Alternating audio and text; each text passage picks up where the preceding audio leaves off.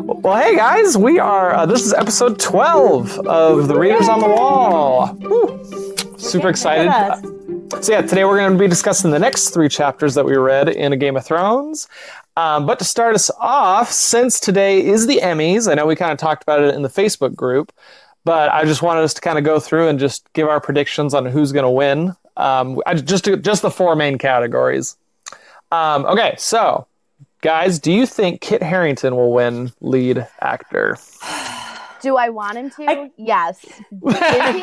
No. I don't think so. I think, yeah, I think that he will be kind of the like that'll kind of be the dark horse category. I think we'll he won't win, but I mean he did such a great job with the material he was given.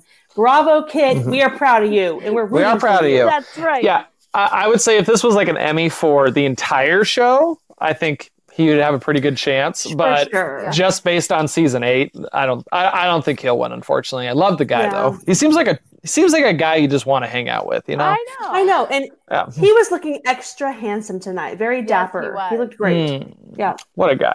All right. What Um, a guy. Okay. Will Emilia Will Emilia Clarke win lead actress? I think she will. I think she will. Because I- this was, yeah. this is one of her best seasons for like Mhm. bringing it. Because she was somebody that we literally saw um, improve through the seasons. Mhm. Like she was kind of questionable for a couple seasons there on how serious of an actress she was, in my opinion.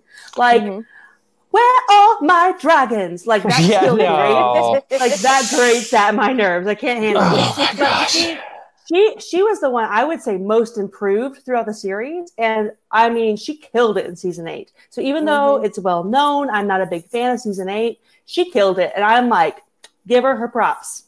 Yeah, Give no, no. I agree. I, th- I, th- I think she has a quite a high chance to win, and um, I hope so. Yeah, I think so too. I, I, I think she's got a high chance to win. Plus, she deserves it. She worked and hard. man, yeah, she did. she's she is also a person who seems very nice, and I'd like to hang out with. She does. I have you guys She's seen the adorable. commercials for her new movie? I can't No. remember what it's called, but she's in like this movie and like her life is going terribly, but her job is she Oh. sings in like a Christmas shop. yeah, And yes, it's like yes. a love story, of course, but I want to see it. It looks good. I know it's seems one of those. something she would do. like- Yeah, right. It, seems very her and very like, oh, this is just she's so happy all the time. With her well, at cute least little eyebrows. later on. yeah. Oh my gosh. I love Her- her. No, her eyebrows need to win an Emmy just all by themselves. Right. They're so good. That should be a category. Like I'm all about eyebrows, so that should be a category. I'm just saying. Okay, I'm just so saying. now here comes the big ones because um, there was no other uh, nominees for lead actor or lead, or lead actress. Um, okay, so supporting, um, let's go with actor. So I believe the nominees were Alfie Allen, uh, Nikolai, and or Nicolaj, or however you say his name. I Nikolai. No, it was Yeah. Nikolai. And who's oh, oh and uh, Peter Dinklage. I think those are the three that are nominated. I think so. So everyone knows, Mm-hmm. yeah, everyone knows I'm a huge Peter Dinklage fan. Like I have a massive crush on him. That is real. I Yeah. love, love the Tyrion's my favorite character, but I'm gonna give this um, Emmy to Alfie Allen for his portrayal of Theon Greyjoy. Yep. Not only because I feel like he deserves it for his entire role on Game of Thrones, but season eight he was amazing, and I think this would be his first Emmy. So I like seeing kind of like an underdog come through. Oh, So i would love to see Alfie get it for sure. Yeah, no, I, I think Yeah. that's kind of the general consensus is most people want Alfie Allen to win. The only negative someone brought up to me that I realized was he was only in the first three episodes of the entire season, and I don't know if that's gonna Yep. gonna be a huge factor in it or not. I, I- once again, if he should definitely win it if it's the whole se- if he was considering the whole season, and I think he show, should yeah. still, yeah, I think he should still win it for season eight. Right. Um, I I, think I, I think Nikolai did an amazing job as well. I think he he could did. totally win it. hmm Um, I think actually, honestly, I think Peter Dinklage is the only one that I'd be like, mm, I don't think so. Just with I mean, as, as given, epic as he is, yeah. Because I mean, because Tyrion's strength in that show was his monologue and his connecting to character, connecting to other characters and reading people, like we're going to Mhm. talk about here in a minute. and right? in that in that season, it just kind of betrayed everything he was supposed to be. He didn't read people well. He only had one pretty good monologue. Like it wasn't his best season, so I I can't see it. But again, if he wins, I'm still going to be happy. Someone from Game of Thrones got it. But I really hope it's healthy. Me too. Me too. Hundred percent agree.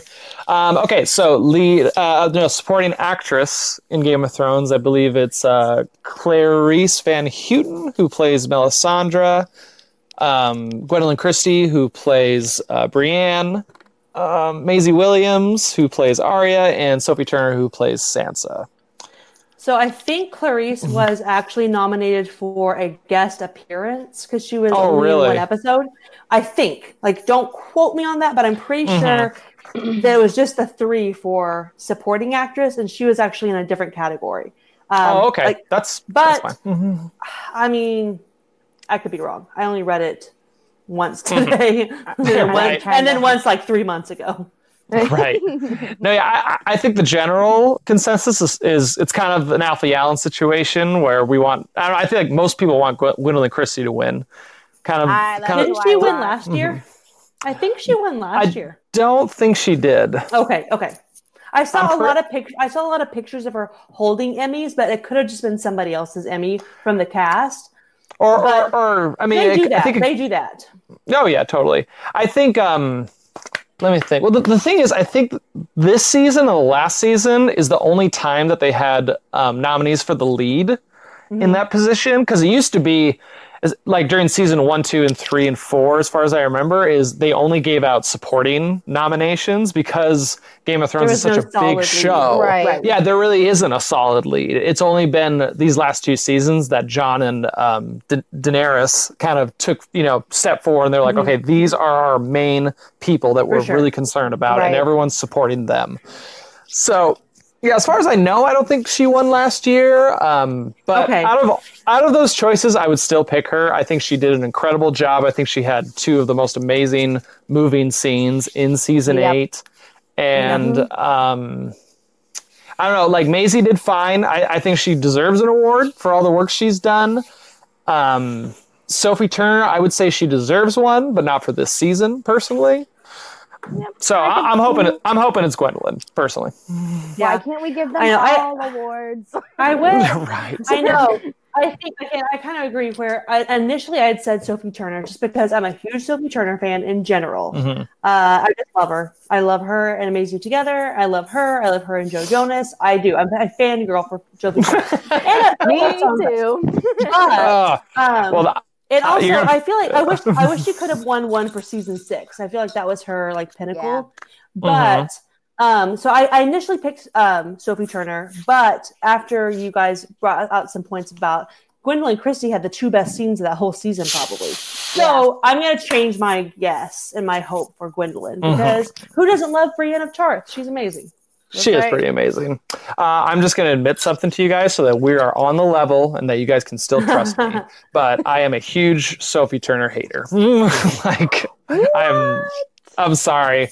I th- I think she did a great job as Sansa. I can't really imagine anyone else being Sansa. But um, the way I put it to my wife is in season eight, I was really tired of hearing her talk like she was constipated the whole time, and I just couldn't. I just could. I just couldn't do it at one point. So you guys can keep loving her and keep fangirling girling over her, but just so we so we trust each other. okay, cool. Well, hey. Uh, good luck to all the actors and actresses tonight at the Emmys. Um, we we probably won't be able to. I, I don't know unless someone looks it up while we're chatting. We're probably going to miss that announcement, but we Yeah. can celebrate afterwards. So I have a page that's sort of live updating, but it's not like. So we'll see. We'll see if I can keep up. okay, sounds good. yeah. No, I was I was trying to do that too, and I just kept hitting refresh, and I was like, you guys are so slow. Come on. I know. Yeah. help me out here. Okay, well, hey, we are going to dive into the next chapters that we read this week. And those chapters are, are chapter 42, 43, and 44, I believe.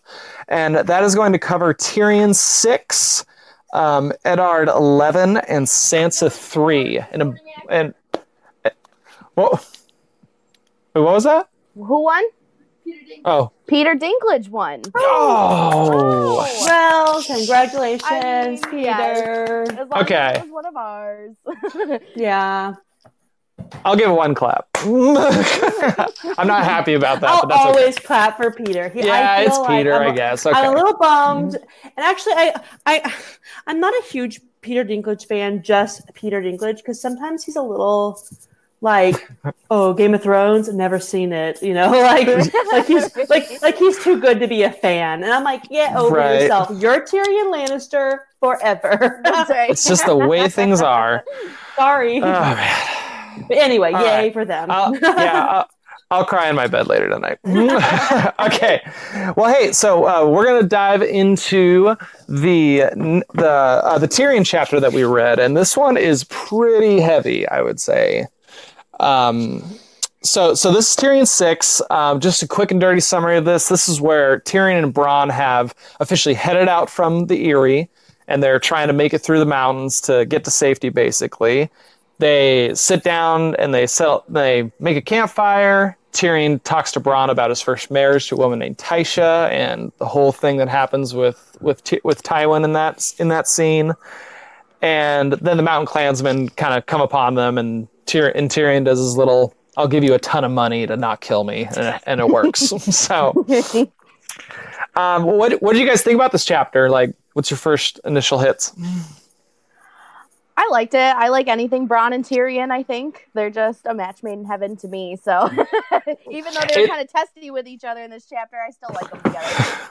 No, I, I agree. Yeah, like I feel like we got like a little taste of their relationship in the past couple chapters, but this was like, all right, let's settle this. Let's figure out their relationship to each other, and Yeah. yeah, you you kind of get that bro, that kind of bro feeling from them mm-hmm. too. yeah, they're finally like taking their show on the road. Yeah, Like- exactly. They're like leaving the ladies behind, and they're like ready to hit the road.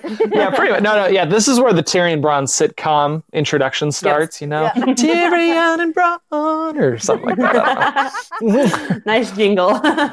Boys on the road. I don't know something, Yeah. something, something a way clever, more clever than that. Um, but yeah, no, no, I, I do enjoy this chapter. It's definitely really heavy. Uh, once once we hear the story about Tysha and Tyrion, but we'll get to that as it comes up. So, um, start of the chapter. Um, Tyrion's. I, I don't know. I, I like how real this moment is. That Tyrion, he's going around, he's gathering all this firewood, and he's all like, "Hey, like." Does this stick work? Like, can I use this stick to start a fire? And Bronn's like, yeah, you can use that stick. And he's like, oh, well, Morrec always made my fires for me. So I don't know.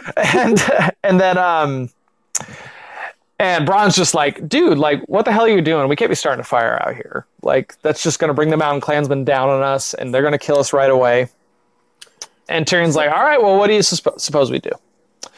And Bronn says, all right, So we're just going to. Oh, no, go. No, I was going to say, on that note, I kind of have a question. Do you think that being the the thinker, the smart guy, the strategic person in this story, do you think, without telling Bronn, that he was st- strategically thinking, like, I'll go ahead and lure the Clansmen to us because I would rather anticipate it than have them sneak up on us? Like, it's inevitable. Like, we're going to have a run in with these Clansmen. Mhm. Like we are in their territory. Like Lysa made it known that it would be our doom. It wouldn't surprise me if she like sent a writer ahead to tell them anyway. So I would rather lure them Oh, to us and anticipate. you think there's a chance that was kind of his motive behind this? Like bring a fire. Yeah. I'm fresh. Let's talk. Well, you know, I agree. I think that was his intention. His thought. I think the the thoughts you had. You know, we're gonna run into them anyways. If we run into them while we're trying to run away from them, they're they're just gonna straight up try and kill Right. us. And there's not gonna be that moment to like chat about it. So I think Right. him setting up the fire at night. And as we as we know what happens in the chapter, like the Mountain Clansmen are kind of like super suspicious of this. They're just like, Mm-hmm. okay, like why would anyone set a fire up here? Like they know we're gonna Right, come get them if they do that. And I think say I I think it was well planned out. I think he yeah. I think he thought Yeah. about and like he learned with um in his sky cell experience like his only chance when he's in a bad spot is to talk his way out of it. Mhm. So he had to he had to set up the situation to where it was favorable for him, to where he could talk his way out of it. Because, like you said, if they caught him off guard and they were running from them or trying to be on the defense, then they wouldn't get a word in edgewise. So I think he lit that fire to just be like, bring on bring on the mountain men, let's just figure this out. Yep. If I we agree. die, we die. If we don't, we don't. But let's get it over with. Well, Well, I, I oh no, go go go I ahead, was Brooke. just gonna say, I also think too, like in theory, Bronn's plan is a good one, but given the circumstances, Tyrion's plan of you know not just only kind of giving them a little bit of a confusion, like why are they out here in the middle of nowhere lighting a fire and everything. You might as well, if you know they're going to come after you, you might as well build a fire. You might as well eat and make sure that you're as strong as possible, right. just in case. Mhm. Yeah, yeah. Well, well, I also like how Tyrion kind of puts it. He's like, look, because I, I believe he actually says something along the lines of like, they're gonna find us anyway. We might as well be comfortable. Like, Mhm. you know, he's like, no, let's build a fire. Let's get some food. Like, I don't want to have to talk to these guys and try and survive on an empty stomach here, dude. Let's come on. I let's got me some goat. Let's eat. pretty much. Um, so so they do have that conversation, try to figure out their plan. Um, within that plan, we learn that uh, Bronn actually killed the other sellsword that came along with him, named Chiggin. Hmm. Um, Chiggin was in, in, injured during one of the battles, and uh, Bronn ended, ended up killing him to basically shut him up from bringing the clansmen onto him.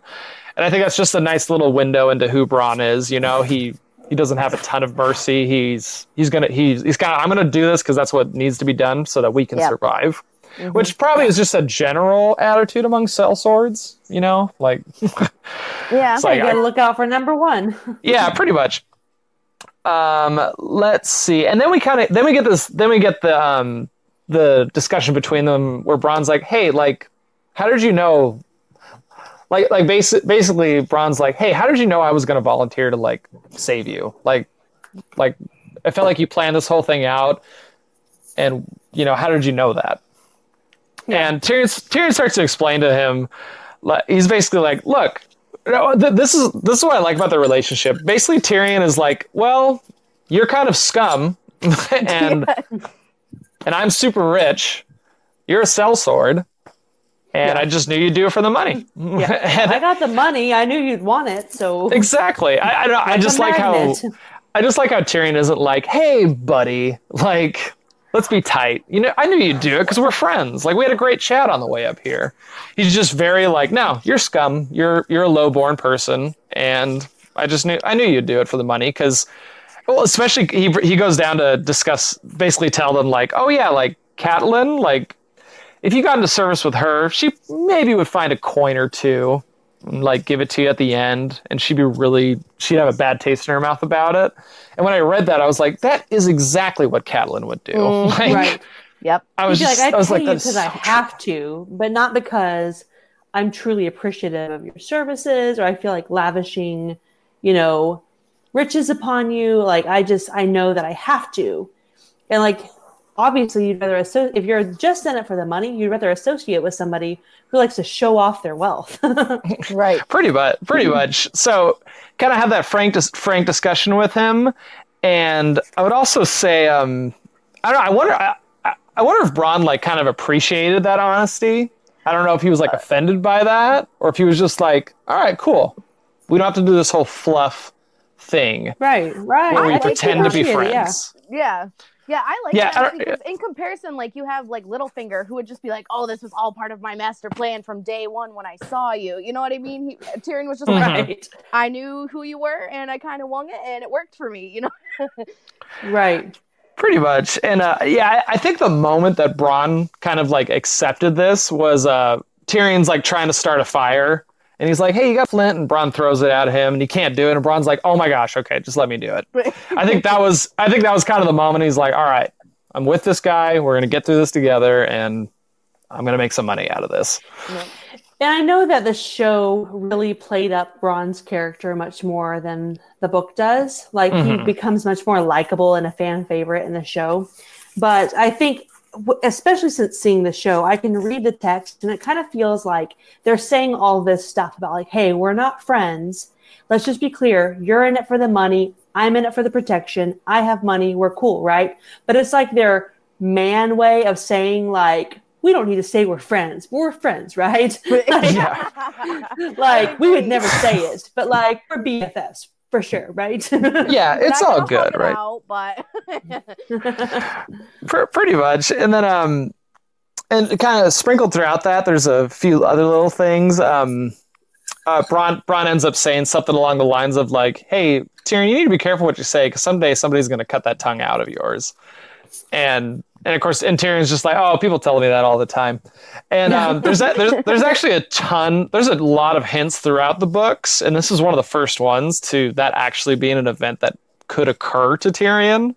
yeah. That I eventually, can see that happening. Right. Well, well, I think it sort of follows a pattern that the Lannister children are going through. You get Jaime who loses his hand, which is something you know that's his what he uses to be good at being a swordsman, and, and it he totally attacked changes. the hand of the king. yeah. That.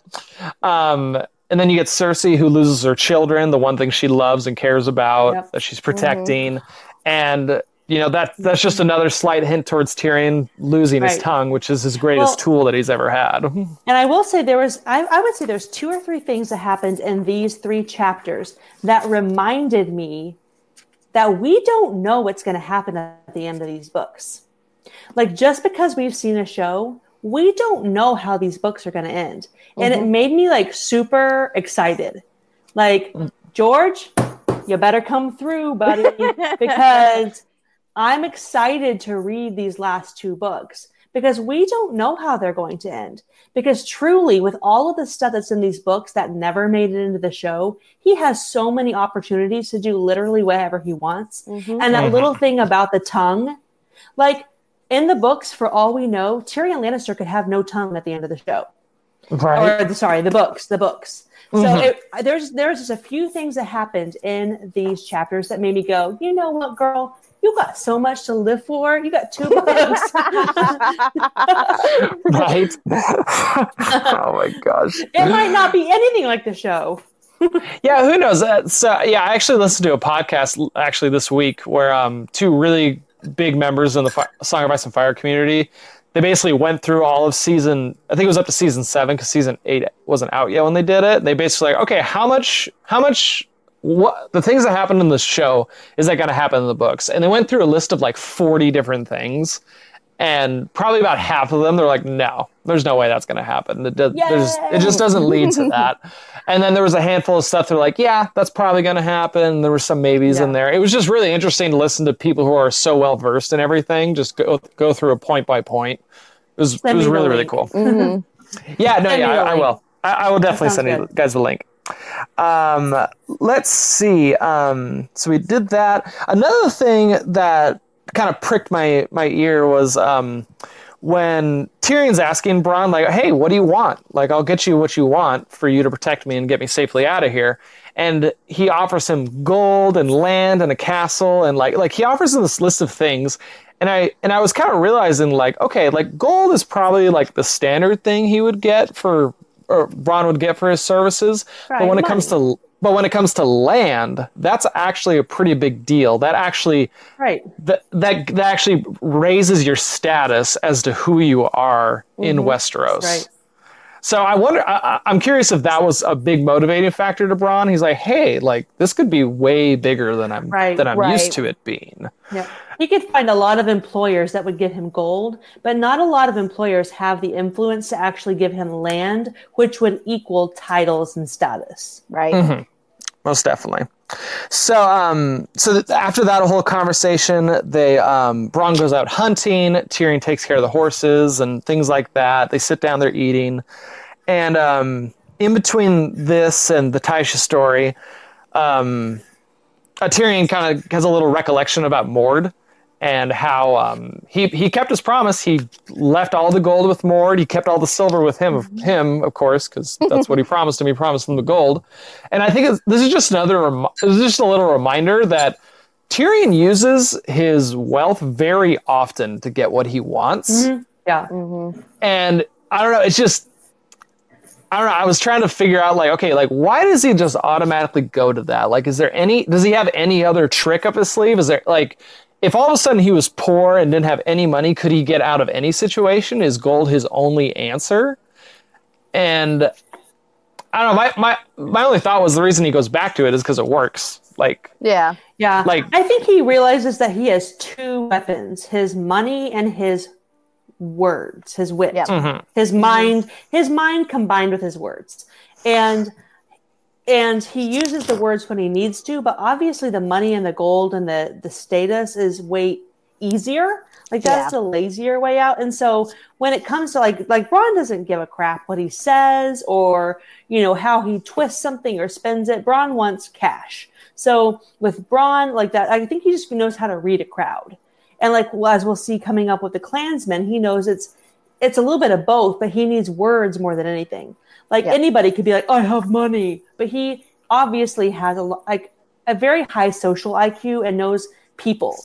And so mm-hmm. I think if he lost everything, he would still be able to scrap his way back out to the top because he realizes he realized in that sky cell especially that his words and his mind and his wit were a weapon that he could use towards his advantage. Here's sorry, one second. Okay. All right.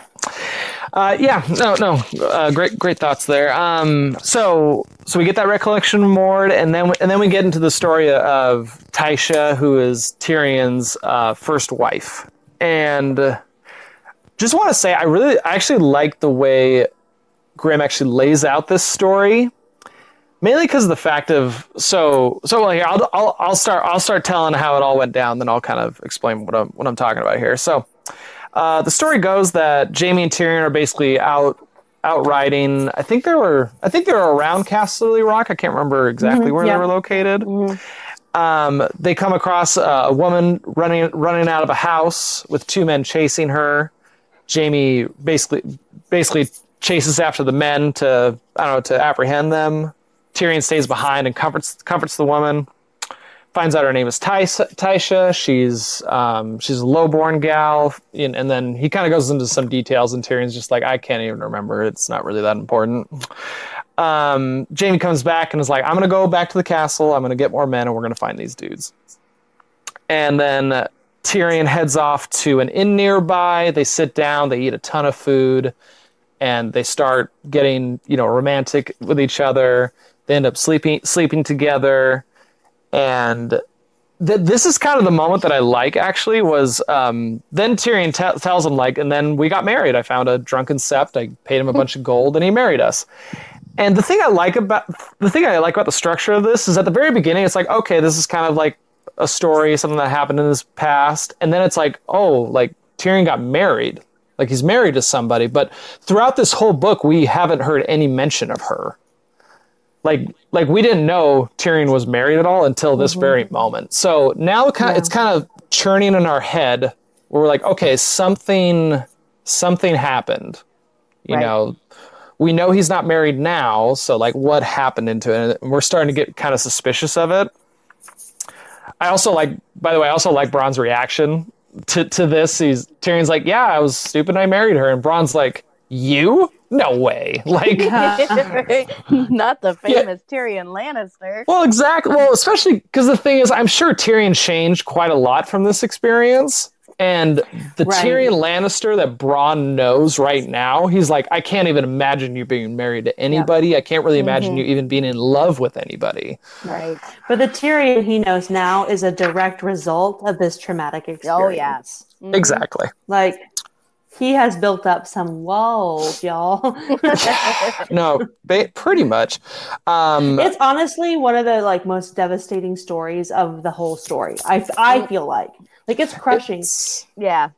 It's because definitely if up you don't there. yeah if you don't watch yourself you you catch yourself developing mad respect for tywin because you're like yeah he's cold and he's cruel but he's you know he's so smart and cunning and calculating and you know he's just looking out for his family. Like i don't know about you guys but i catch myself kind of being like tywin is so cool. And then you realize no he's bad. He's a He's bad like a bad guy. he's Yeah. mean mean mean. Yeah, well, well, what's what's also interesting about it is the fact that G- G- George R. R. Martin put this. Sto- well, here, let me finish the story, and then I'll let me explain my Yeah. thought there. So, so, so basically, um, Tywin figures out that Tywin got married, or Tyrion got married to this lowborn girl. Jaime then comes forth and confesses that, hey, she was just a whore that I hired. I just felt like you hit this point in your life that you needed to sleep with a woman. She isn't. She doesn't actually love you. We paid her to do this whole thing, which, which I'm sure crushed crushed uh, Tyrion Yeah, that- pretty that's, immensely right sad there. in itself, and then Yeah, Ugh. so like that blows really rough, and then Tywin brings in Tysha to his to the guards in his in his household, and they basically they rape her. They pay her a silver coin for every man who who has sex with her, and I don't know. This is just really raw, especially the the line that talks about the silver in her hand was spilling out of her fing- between her fingers. Yeah, how many from all the men. do you think Tywin It's Lannister just- had? I mean, I mean, like, I don't like, even even want just- to know. just like even talking about it right now is just like uh, I just Right. have this yucky feeling in me. And then um and then Tywin goes up to Tyrion basically and is like, "Here, you're going to pay her a gold coin because you're better than than everyone else." And Tyrion goes in and and rapes her as well, which is which is just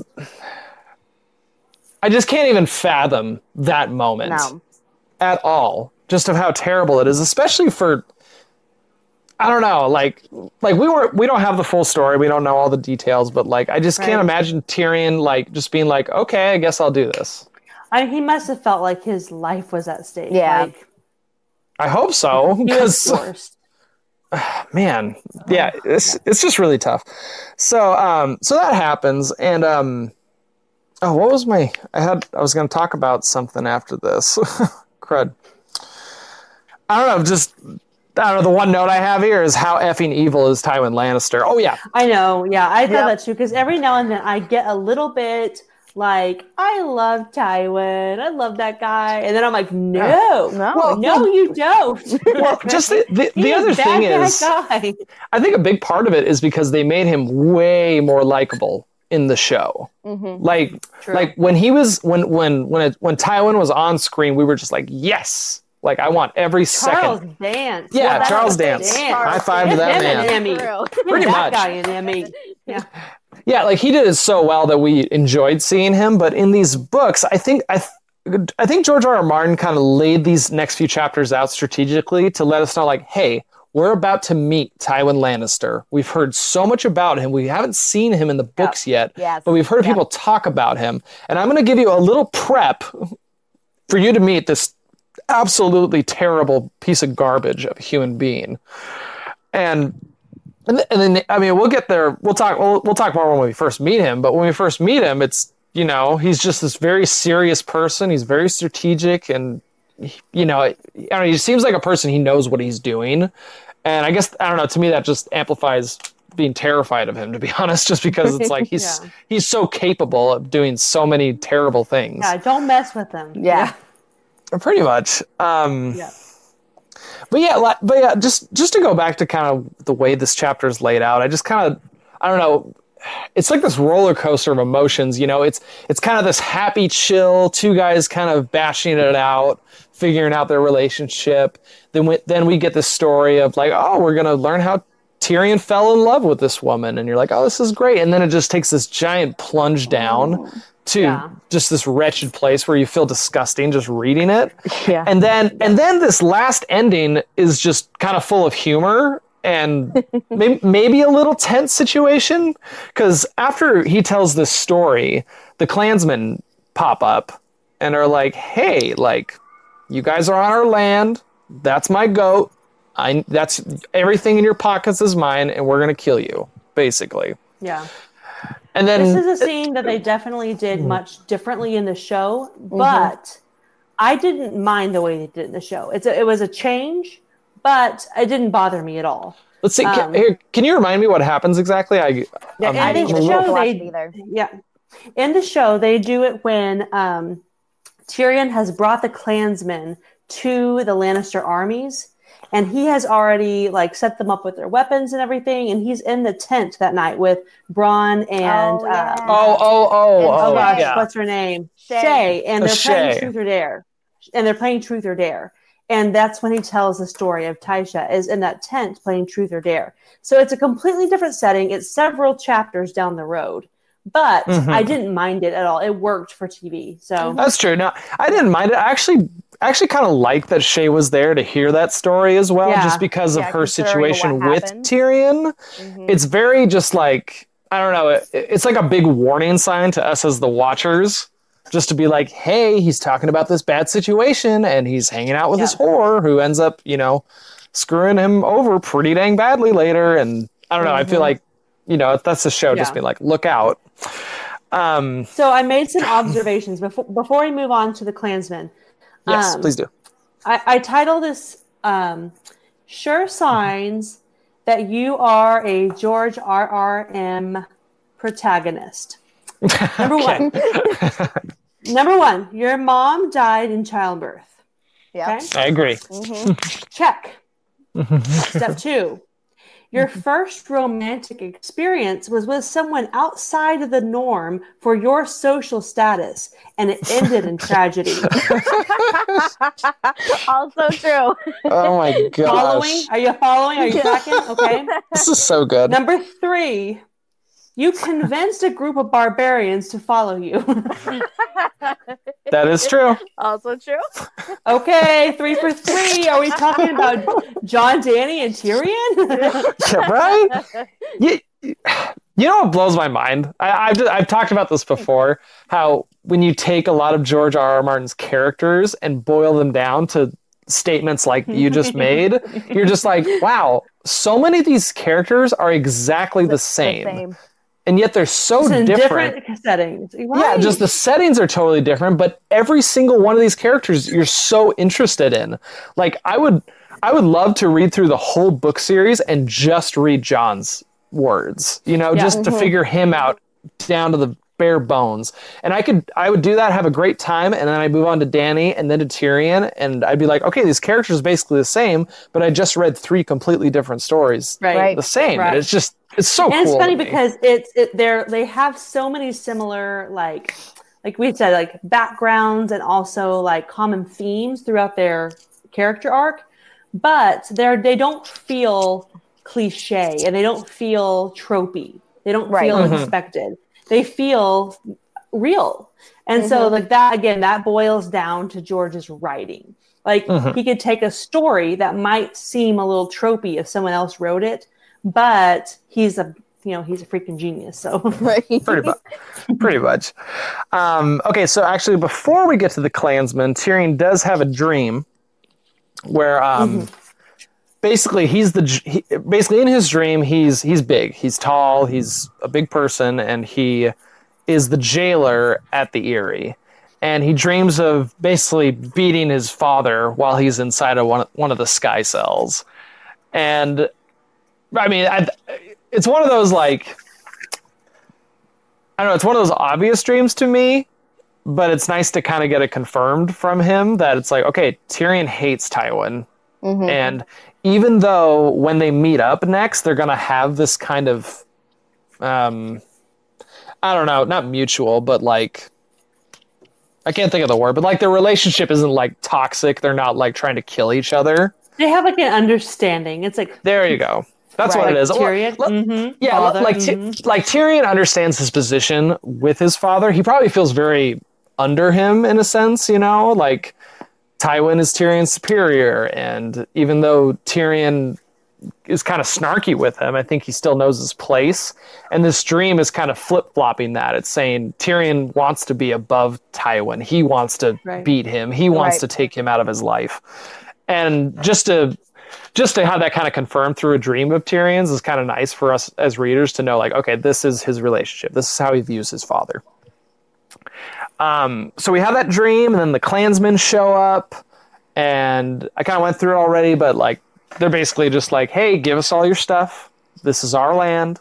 Everything on this land is ours. And and, and I don't know, like, what was your favorite line from Tyrion in this in this section? Because he had some pretty good ones.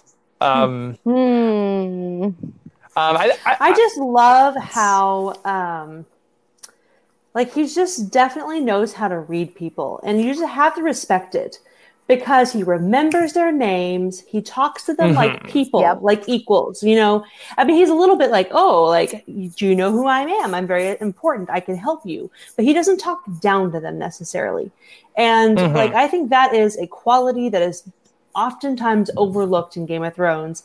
Um, but I just really love how he was just like anticipating their arrival and was like, listen, like you want to take my stuff, you want to kill me, fair. Like this is your land, fair, fair, fair. Mhm. But Mhm. what if I could upgrade that? Like he's just very savvy. I just I really like it. Well, Oh, yeah. especially if you, yeah, especially if you compare his how he communicated with the clansmen and how he communicated with Bronn. With Bronn, he was straight up like, "You're scum. I'm above you," and with the clansmen, he's like, "Hey, dude." We're all on the same level. Let's figure Yeah. this out together. Let's be chill. And I think that, that's just another testament to he can adjust. He knows how to deal with different people depending on who they are. Right. Um, Yeah. I don't know. I, I like. I really like the line where he's just like, he's like, really, those are the best weapons you can come up with. Like, they're fine for killing sheep, I guess, if the sheep don't fight back. I, I thought that was a pretty dang good one. Yeah, my Um, father's Smith shit better steel. Yeah. Oh, yes. That's. I, I, by, by the way, Madison, I did like how you brought up. Um, he remembers their names because that that one part where he's like, um, you know, he's like, hey, you know, this this iron axe would be great with that guy. You know, he could take that. My horse would be great. You know, it would be a good replacement for this guy's horse. You know, he goes through and he names all their names, and I was like, that's kind of that's pretty savvy Kind of of him. it's like a baller move. Yeah. hmm It is a pretty baller definitely move. the best line though is obviously when he asked how Tywin, son of, uh, or sorry, Tyrion, son of Tywin, would like to die, and he was like, "Well, Yeah. obviously, in my own bed with a belly full of wine and a maiden's mouth around my cock at the age of 80. Like, just like that's, just like, like, that's an immediate way to connect with somebody. Like, Yeah. all of those guys, like, no matter how like reserved or guarded they were, or suspicious or mad, all of them had to look at each other and be like, "True, true, Right. true, Yeah, it's like, true." Like, we gotta and they're like, "We, you can't argue that." It's Not the answer I expected, but it's yeah, the right answer. he answer. caught him off Yeah. guard. Like, what a smarty Yeah. That's the, yeah, that's the thing. Yeah, I mean, for him to say that, I'm sure it caught them off guard. It gave them that second to think. It gave them the moment to laugh, and then they were Right. like, "Okay, all right, this well, guy's being laughter very like, real." automatically like evens the plane a little bit. Yeah. Like, Oh, yeah. like, like humor is really good for that. So he's smart. hundred percent agree." Um, so that so then they um they kind of like basically, all right, well, what can you give us? And Tyrion Tyrion's like, well, I can give you the Vale of Arryn. That's what I can give you, and that's how the chapter ends. Mm-hmm. And man, I feel like I feel like there's a little bit of um revenge almost in this Yeah. moment. He's Oh, like, yeah. hey, one, I can survive if I get these guys to, you know, not kill me basically and bring them to my to my father's army. And two, I can get back at the Vale. Yeah, I can score my enemies while I'm at it. Exactly. Which which honestly, it's one of those like oh, like you kind of get that sweet revenge feel a little bit, but when you really think about it, I feel like you got you got uh, Lysa Arryn and all these high lords that Tyrion has a huge grudge against, but they're up in that tower, and the clansmen aren't going to get up there. You know, they're not going to hurt any of them directly. Right. They're going to be hurting all the small folk who live on the ground floor of the Eyrie. Right. They're going to be messing with them, which I guess, which, and I feel like to the high lords in the Eyrie, they're going to be like, ah, this is such an inconvenience. Like, I was gonna go to I was gonna go to my rugby game or like my oh no no no what's the Feed horse one? Liza more berries off of my dad. Yeah.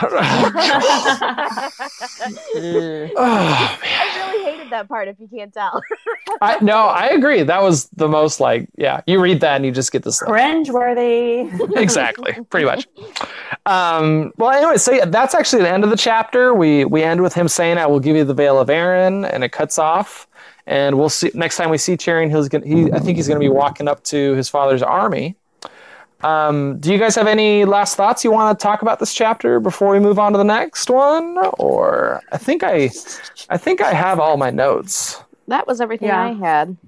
I mean, the only thing I mentioned was that he does touch on earlier in the chapter. He touch on he touches on how, in his opinion, self-interest trumps honor. Like he's kind of saying like what we the Lannisters do is always going to is always going to overdo what like Ned Stark does. Because in the end, like money and self-interest is going to um, trump over honor and loyalty. And it just it was another thing that kind of made me go, hmm, I wonder how this story is going to end in the books. Like, I wonder if it is going to be more of the uh, Lannister mentality, or if it's going to be more of the Stark mentality. Right. And there really is Mm-hmm. no way to know because this is grim dark fantasy, and the good guy doesn't always win in this grim Right. dark subgenre. So it was just a little moment where I'm like, you know what? Like he's not wrong. Like the good guy doesn't always win. Honor and loyalty doesn't always win. Sometimes just plain up bribery, money, and self interest wins. So it, it just made me kind of think, hmm, I wonder if he has a point. I don't know. right it's it's tough. I mean i mean it goes along with this whole you know like breaking these tropes breaking these fantasies that we have in our minds that heroes win and everything works out well as long as you're true Yeah. and good. But it's just like no like that's not how it is most of the time. Most of the time I it's mean- sleazy moves and and bribery and all this other crap. Like Ramsay Bolton, if you think this story has a happy ending, you haven't been paying attention. exactly. That's right. Like, cool. I think that's foreshadowing. pretty pretty much. Um, all right, cool. Well, hey, I guess we'll wrap up with that chapter, and we're gonna move on to Eddard eleven. This is his eleventh chapter, and we need to savor every chapter that Ned Every little has. bit we I know. Every little bit. I'm not upset. Um, yeah, no, honestly, it's like we have Eddard eleven. It's like wow, we've had eleven Ned chapters, and then we get to the next Sansa, and it's like oh, this is Sansa three. Like we've only had Right. three perspectives Well, from Sansa, and, And it if just you kind of think blows my about mind. it, not only has Ned had the most chapters, but a lot of the other characters' chapters have been pretty heavily Ned centric. Like Mhm. some of Sansa's chapters, some of Arya's chapters, and a, a few of Catelyn's chapters have been very Ned centric. So we're getting Mm-hmm. Ned's point of view. I'm not going to call it. Oh, where am I? Can you see me? Yep. Yeah, I can see you. Huh. Okay, well, my camera camera just went black. But oh well. But anyway, we're getting um, a lot of Ned's point of view, even though it's not a POV chapter. Right. We're getting his point of view. Like uh, I would say, like fifty percent of this book almost. So, I agree.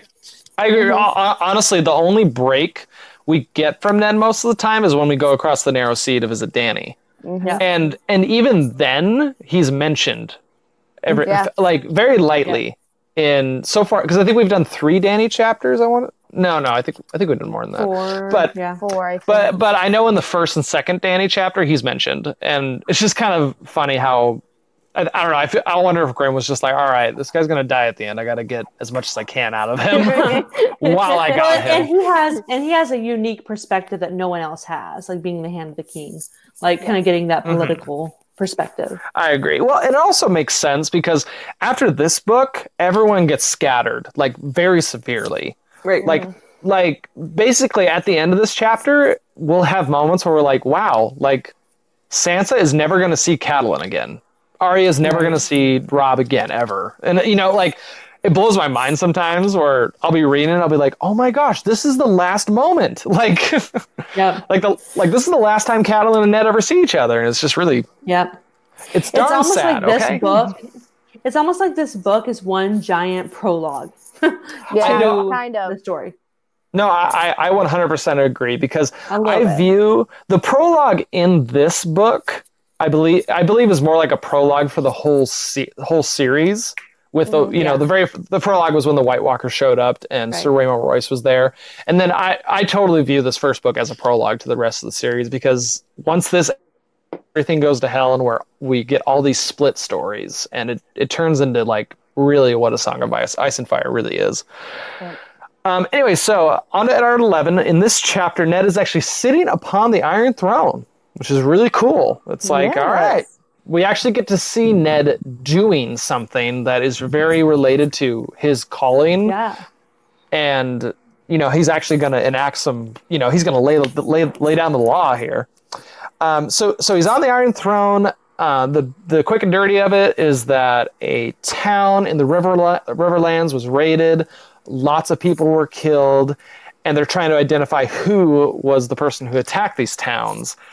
Um, a couple villagers are brought forth to be witnesses to, to it, and they basically say, "Hey, like we there was no there was no flags being flown, none of the armor had any markings on it, but we know that it was the mountain just because of his size, basically." He's a very unique looking person. and Ned basically is like, all right, well, I'm stripping of all him of all his titles. Yo, Beric He's like, That's good enough for me. yeah, pretty much. And he's like, yo, Baron, Beric Dondarrion, my man. Beric, why don't you grab a bunch of people? go cut his head off. and then um, then the council session has ended. Um, what do you what do you guys think of the chapter? Just first first punches. Did you like it? I like the chapter. I I definitely I liked how throughout almost the whole thing you kept being reminded about how uncomfortable it, the throne was. It's just like Oh, it, it was. It's like a. It's almost just like the general idea of the throne itself is uncomfortable. It's not supposed to be a Mhm. fun job. It's not supposed to be this easy Right. thing. You know, it. This is the epitome of what the Iron Throne is and ruling the Seven Kingdoms. Yeah. Yeah, I th- yeah. This did a little bit of no, Sorry, keep I on. I actually did a little bit of research about the throne, and um, it is said that Maegor the First actually died from a wound from sitting on the throne, Oh wow! and yes. and um, when it says that some of the blades were still sharp, like over 300 years later, or in almost, I guess you say almost 300 years later, um, that is, is to believe that many of the swords that were used to make this throne were Valyrian steel because they still held their edge. So that's just kind of interesting. Um, but yeah, super like that sounds like incredibly uncomfortable to sit there, especially if you're already in a wild amount of pain yourself, like from a broken leg. Right. To Yeah. sit there and be like, oh my god, I cannot get comfortable. Well, even um, because it mentioned uh, Ned mentions that he's sitting on the Iron Throne and he can't actually lean back because there's basically swords pointing In at him back. right. into your back. And I believe in in um in George R. R. Martin's new book, Fire and Blood. Um, there's actually an image of one of the of Maegor, I believe, of the sword basically stabbing through the back of his throat because, Yeah. uh, like, basically the chair killed him. Yeah. And that, that's actually something I didn't want to talk about. Like, this is the chapter where we really get a description of the Iron Throne, just how huge it is, how dangerous it monstrosity. is. Yeah, I know. I, I love how he how he called it that. This monstrosity, and right.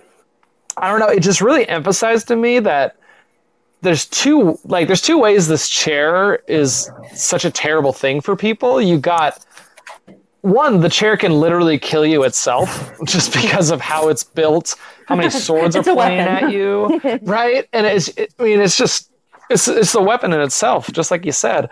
And then it also, it, it, I don't know, it just puts this huge target on your back as, as being the mm-hmm. king because people are seeking out this throne and whoever's sitting in that chair is, you know, that's the person I have to kill or get rid of so that I can sit there myself. Right. right. And and Aegon, Aegon, the OG, Aegon the First said that it shouldn't be comfortable. Like nobody who sits in that throne should get too comfortable, like physically or even just like the physical uncomfort is a reminder that you should never get comfortable in your position of power. hmm And like Ned was just definitely feeling that physical reminder.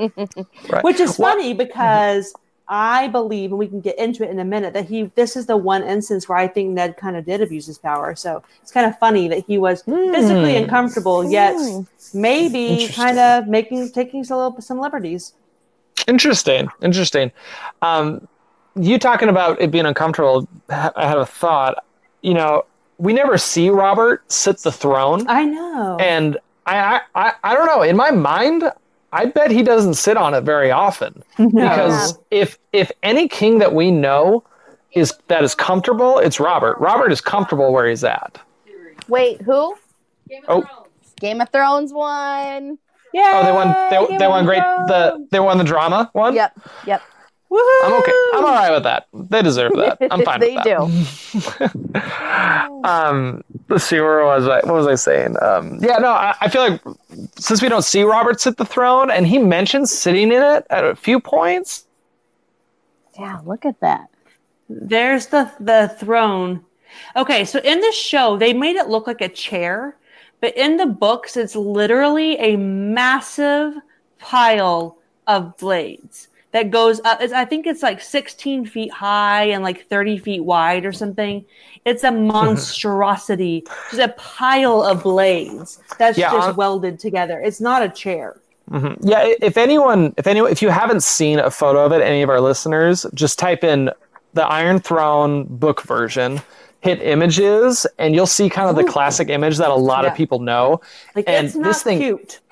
No, it's not. It's it's absolute. Well, what I really like about it, to be honest, like like I said, people go look at this because you can kind of see the vision that the guys who are making it had. They kind of they're like, okay, we're gonna make these steps, we're gonna make these stairs, and it's gonna look all right. And then it hits this point where literally they just threw swords on it and like Yeah. the edges of it are just literally they were like we have so many swords we don't know what to do with and i feel like they just chucked it on there and we're like hey giant dragon who's helping us forge this just blow some fire on that Just right blow now some fire. Yeah.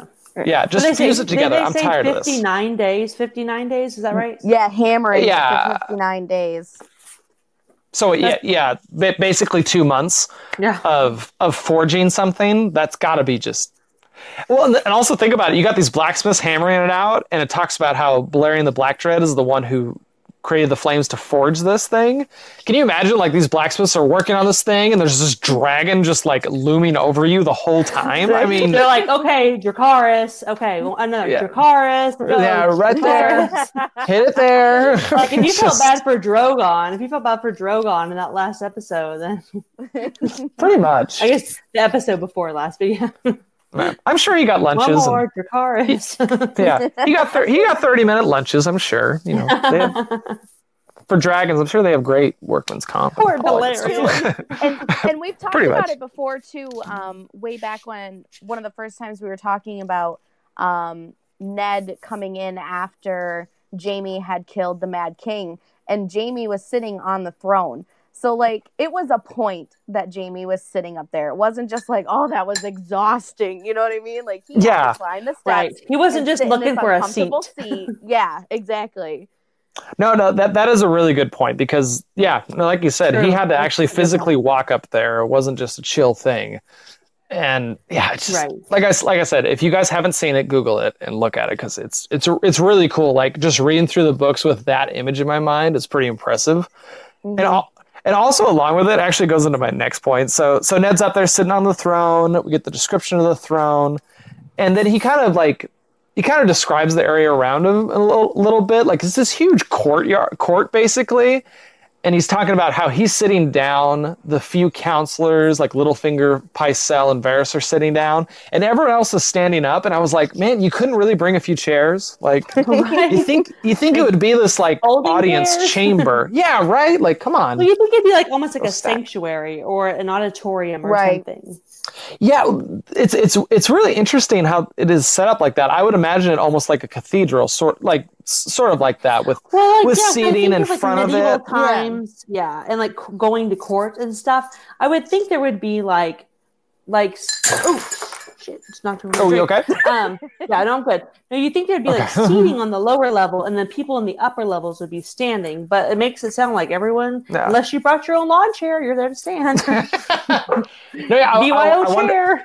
I wonder if that's a purposeful thing. Maybe it's kind of like, hey, the person on the Iron Throne shouldn't be comfortable, and neither should anyone in in the Right. in the chamber also, as like, well. You don't you don't just come to be a spectator. Like unless you're there to, for a reason, like Mhm. it's not just an Mhm. enjoyable way to spend your afternoon. Like you have to Mhm. want to be there. And yeah, I don't know. I yeah, I thought it was interesting too. I was like, so no one gets to sit except for the guy with the sword up his butt. like, Yeah, right. Um, also, along with along with the descriptions of the area, I do like how um, once again the the Red Keep is actually he describes the Red Keep for a moment or the area he's in, and it talks about um, let's see. Um, now the stone was covered with hunting tapestries after they took down the the dragon skulls, vivid with greens and browns and blues, and yet still it seemed to Ned Stark that the only color in the hall was the red of blood. And that and the description of, of the red keep has been been related to blood very often. Catelyn Catelyn that's what she said when he first sees it. This moment I'm sure there's a couple other that I can't think of at the moment but that is something that is used kind of consistently that this is a place where shit happened and peop Yeah. people are dying um, okay so so Ned's up there and a handful of villagers from a place called uh, Wendish Town, Sherrer and the Mummers Ford. Um, they're basically lined up in front of the at the bottom of the Iron Throne, and these knights who live in the live in the in the Riverland and around Riverrun basically brought them before the king to to be a witness to what happened there. Now, um, so, so yeah, basically like, all right, here, tell him what happened. And I, I don't know, I, I found it interesting that the one of the villagers stands up and he's like, hey, your grace. And Ned's like, hey, whoa, like, I'm not the king. Like, Right. I'm just the hand of the king. Mhm. Robert's off hunting. And I'm sure he said that with a lot of bitterness behind it. And, um, and Ned makes that comment of like, I can't believe that people don't know who Robert is. Like that, it, like people in this in Westeros don't even know who their Yeah. king is. Mm-hmm. Like you thought I was the king? Like, hello, look at my face. Yeah, exactly. Well, well, the other thing is, like, you can't. I don't know. I'm kind of with him. I mean, Robert's been the king for 14 years now, and Right. and we know and we know that he travels around. We know that he's he's gone to Highgarden and to Storm's End. He's made he's done traveling before. So I don't know if like that stopped once he started drinking more often and he's just sticking around King's Landing. But I don't know. I think it also might. So there's either that area of like Robert's not doing his part as being a good king, so that people know who he is and people want to follow him, or this could also be just towards the hint of what Jorah Mormont said, where he's just like, "Look, the small folk don't care Right, what Right. Right. what you Yeah. people I do think while it's you both. while you I thought play." about this too. And I Yeah, think yeah. it's just a little bit of both. I think it's like the, the common everyday people, they're like, listen, I don't know what's going on with the king. I don't care. It didn't affect me. Like I'm just trying to live from day to day. Yep. But also like Robert is just taking the easy way out any way he can. I actually wrote some notes. Um, like, do you think that Ned could have rejected Robert's reinstatement? Because I feel like it kind of makes almost no sense. Because to me, this is just another example of Robert being selfish and reckless and Mhm. lazy and irresponsible. because Ned has incentive and motive that has been made very clear against the Lannisters. And like Robert, he just leaves to avoid the Ned Cersei confrontation that's basically inevitable at this point. He's like, listen, some shit's about to go down and I'm gonna have no part of it. Yep. And he just Mhm. leaves. And he's just like, whatever I come home to, like that's your problem because I was gone. And he knew that by like because Ned when Ned met with him when he was, you know, came out of his you know, milk of the poppy coma or whatever. He was Mhm. like, Yeah, well, what about Daenerys? Well, what are we gonna do about Jaime? And Cersei's like, Hey, we're building up an army, and then he slapped her. like so like there's obvious contention going. You know, he's like, Hey, did you know about Catelyn? He's like, I sure did. Like basically it's Ned and Cersei going face to face and Robert being like, Whoa guys, whoa, whoa, whoa, whoa, I'm going hunting. And yeah, so I'm out of here. Knowing that there's basically inevitably going to be conflict. I'm like, he was so irresponsible and reckless in this. Yeah, I would say um, in terms of in terms of the question of like why did Ned stay.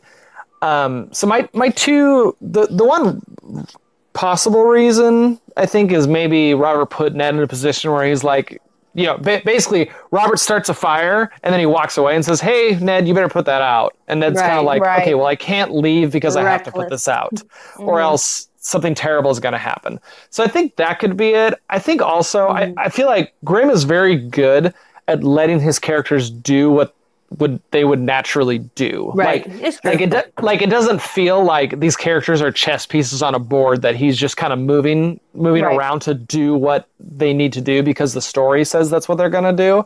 And maybe this was a moment that he was like, okay, well, I need Ned to stay around King's Landing. Like he has to die well, there. it's true. Like So- it's not the story is not what would Madison do or what would Harrison do. It's what would Ned would do. And Ned still thinks that Robert is in danger. He still thinks Yeah. the Lannisters need to come to justice. He knows that there's still work to be done, and so he doesn't leave. But in my mind, I'm like Ned, like he's setting you up. right? um, uh, so back to the summary. This is also um, where we get kind of the great line where Ned's talking about. He's like, I, so so the the villager mistakes who he is, and Ned's like, Ned basically gives a description of what he's wearing. He's saying, you know, I'm, I'm I was wearing I'm wearing, you know, basically. It was the colors of, of black, white, and gray with the direwolf stag sigil on there, and then we get that great Colors line that you know he's wearing all the shades of truth, and I was like, that's that's good. like that is That's- excellent. that's just so true right there. And I, I don't know. I feel like Ned is a person who can. I don't know. I feel like he can almost wear that wear the colors that represent that responsibly. I don't know. I feel like Ned's got a pretty good head on his shoulders in terms of determining this is wrong, this is right, and this is the in between that I have to figure out which side I'm going to land on. But honestly, right. too, like that can kind of be seen as like his downfall because he learned the secret and he couldn't keep his mouth shut. He couldn't bring himself to play the game. So that you could also see that as his downfall too. Well, well, also, I was I was actually thinking about you know his fall fall to his moment where he died, and I believe it was him who said the line that mercy was is never a mistake.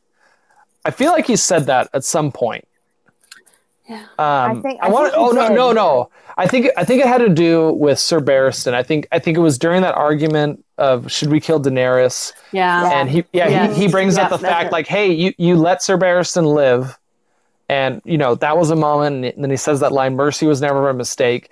And I think that line basically bites him in the ass, and that's why he died. Because the reason he goes to Cersei we're kind of jumping ahead here, but is to give him mercy. A, give him mercy. Yeah, yeah. yeah. He's like, look, I don't want to see your children die. I'm going to give you this opportunity to leave, and it was the and it was his mercy that basically got him killed because he well, decided yeah, to tell her. We mm-hmm. talked about this, you know, several weeks ago when that chapter was relevant. But whether or not mm-hmm. we uh, fully agree with that statement is mercy never a mistake, you know? And this just kind of brings it back around where it's like, you know, I see where he's going. It's a woman and three children, but geez, like mm-hmm. how much carnage could have been prevented? Yes. If they had been executed, you know, mm-hmm. so really, I mean, you hate to be that person who's like, kill him, but at the same time, you're like, man, you know, maybe mercy was a mistake in this situation. Yeah. Yeah. Well, but again, we're jumping ahead. yeah, sorry, sorry, we're on a tangent now. Well, the, the thing, the thing I really like about it is there was another line in the books that I remember when I read it, I thought that's true. That's true. I agree with this statement. I can't remember what it is at this at this very moment. But then as I read later on, I was like, you know what? I actually don't agree with that anymore. Like because of what happened in this book, I don't agree with it. And hmm. that happens again with this line. You know, when when I when I first read that, mercy was never a mistake. My thought was, that's true. Like hell yeah, that is Ned, hell yeah. boom. Mm-hmm. That's true. I agree with that. And then one, when this happens to Ned, when he shows mercy and ends up getting killed for it, it makes us question ourselves. Like, right. huh, was that the right move? And it's so oh, it is so cool That's because why this this yeah. the shades of truth thing makes sense. Mm-hmm. Exactly, grays are relevant. Yeah. It's not always black and white. The grays have to be taken into consideration mm-hmm. when it comes to mercy and truth and like justice. Grays ha- have to matter. It's not yep. all black and white. Well, it was just cool because George is basically putting us through the process that he's putting mm-hmm. his characters through. His characters have these fantasies and these ideas of what is right and what needs to be done, and they get broken. And with that statement, mercy is never a mistake, we get broken of that oh, yeah. because of what happens. And it, it's just, this is why you can reread these books so many times yes, and they're so awesome. so, anyways, here, let's get back to the summary. We're like we're just at the very beginning. Um, so, um, so yeah, so the villager stands up and kind of gives him a statement of what happened. Basically, he ran an ale shop in, I want to say it was in Wendish Town, where um, these guys basically came in. They started drinking, drinking, you know, his stores basically, and they ended up burning his ale ale shop to the ground. One of I think it was the blacksmith's apprentice. They started chasing him on horseback and like stabbing him with joust jousting lances, which is freaking terrifying. and and also also my thought when I read that was I wonder I'm pretty sure Ned is having flashbacks to Mycah who was killed killed yes. while while, yep. so, while the hound was on a horseback. Maybe even Sir Hugh uh, of the Vale, who was killed by a jousting lance by the mountain you know, I wonder if it's, you know, it's kind of sending him back to those moments. Um, uh, a girl t- uh, tells us that her mother was killed, and then she kind of cuts off as to what happened later, which we can only really imagine what terrible things occurred there. Yeah. Um, then they headed up. Oh no, no, that that was in that was in Share. Sherrer or however you pronounce it. Then they went up to Wendish Town and they basically they started raiding the area and burning and killing livestock and basically all the people went into kind of like the town hall i'm assuming like i don't know like their main big building and they burnt it to the ground they burned everyone alive inside they killed anyone who tried to escape with arrows and it's just in general, it's pretty dang terrible what happened here. Yeah, And- right.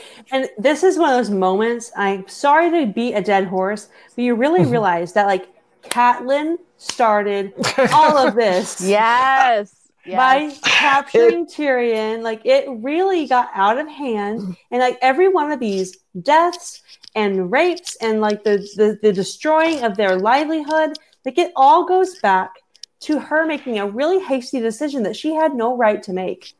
It's it's it, yeah. It, there's definitely some damning evidence in there. I, d- I- I would say I wouldn't lay the deaths at at her feet, just because hmm. Tywin was the one who ordered this, and the Sure. mountain the mountain are kind of big. I don't know. The mountain is very bad guy. Yeah. By the way, like there's he's nothing always redeeming looking about for him. an excuse to be a bad guy. Like Yeah. he's always just waiting for an opportunity. Uh, pretty much, and I I don't, don't know, that the opportunity would have been there if it hadn't been for Mhm. the the order from Tywin that was domino affected by the actions of Catelyn. Yeah. So yeah, Agreed. at least not I'm just this I'm just constantly sh- SMH shaking my head at Catelyn. I agree. I, I agree. It definitely, I, like we, s- like I don't know, at least from from my perspective, like like I say when we talked about that that specific chapter, um, I think basically she sped everything up. Yes. So she definitely has a responsibility for this. Uh, I think she definitely just sped everything up really quick and was like, okay, now we need to act because stuff's going down. And I'll tell you what, Tywin, Tywin made did a pretty bold first move, I would say. You know, Oh, I mean, he's I mean, he's going after the small folk. Um, it talks about later how I don't know. I feel like Ned's got a pretty good military mind in his brain because basically they tell him they tell him the story of what happened, and so so they, they tell all, all the destruction that happened, and then they start trying to figure out who did this, and they're like, look, they killed the livestock and they let the crows you know eat, eat it basically and it to rot. So they're not raiding us. They're not like you know Looking mountain men who are coming to steal. Yeah, they're not looking for resources, so they don't need that. Um, there was no marks on their armor; it was all plain armor. And just a just a note: if anyone could afford a whole second set of armor for their army, the Lannisters can do that. 'Cause Yeah. they're like, okay, here's the nice stuff that we're going to use once we reveal everything, but here's like another whole set of armor, which I would hate to carry around. But and then um, one of the villagers stands up and tells them like, "Hey, like I spent my whole life in you know in service of, of in stables. Those were war horses. They weren't plow horses. Like Right. these were mm-hmm. professional. They talk about how their weapons were steel tipped, which is another just hint towards this wasn't just some mountain man clan clans. They talk about okay, it was the mountain. The mountain was definitely there, which means Tywin sent them, and Tywin's doing this to you know spread spread out spread out the Riverrun's armies which which which happens like that i think tywin is successful in mm-hmm. doing that Yeah. and also you know he didn't mark them at all so that no one could blame the lannisters for making the first strike. Right.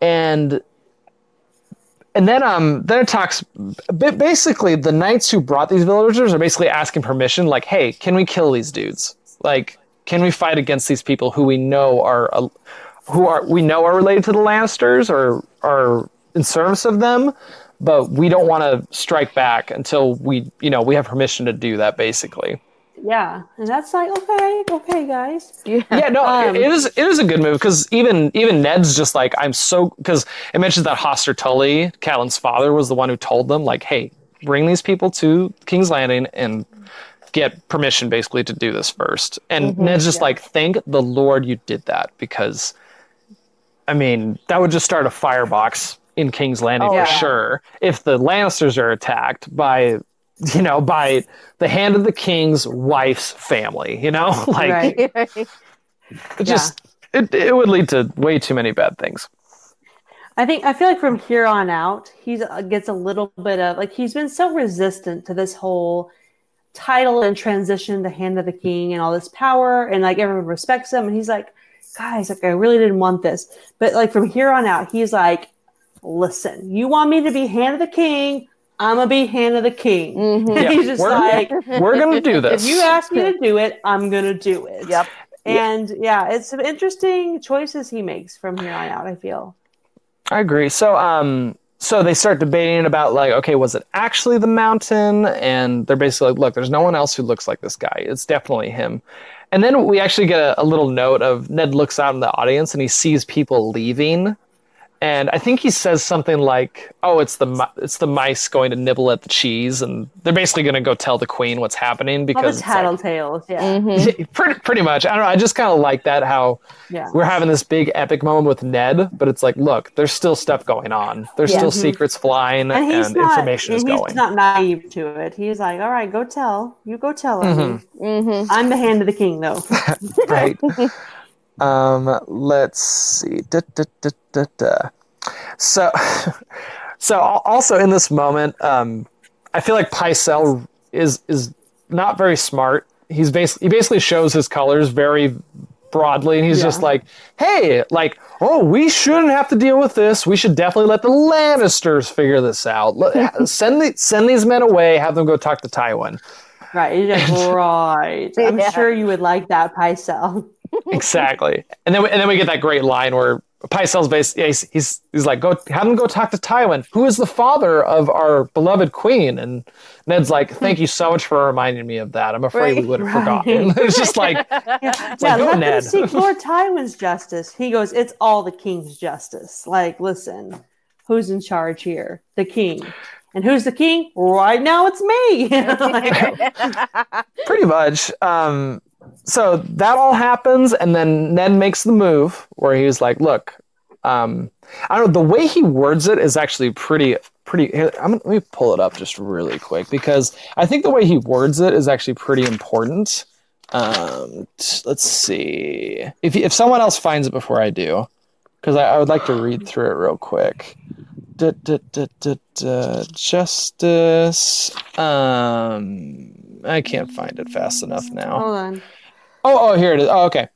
Um, Ned raised his voice so it carried to the far end of the throne room.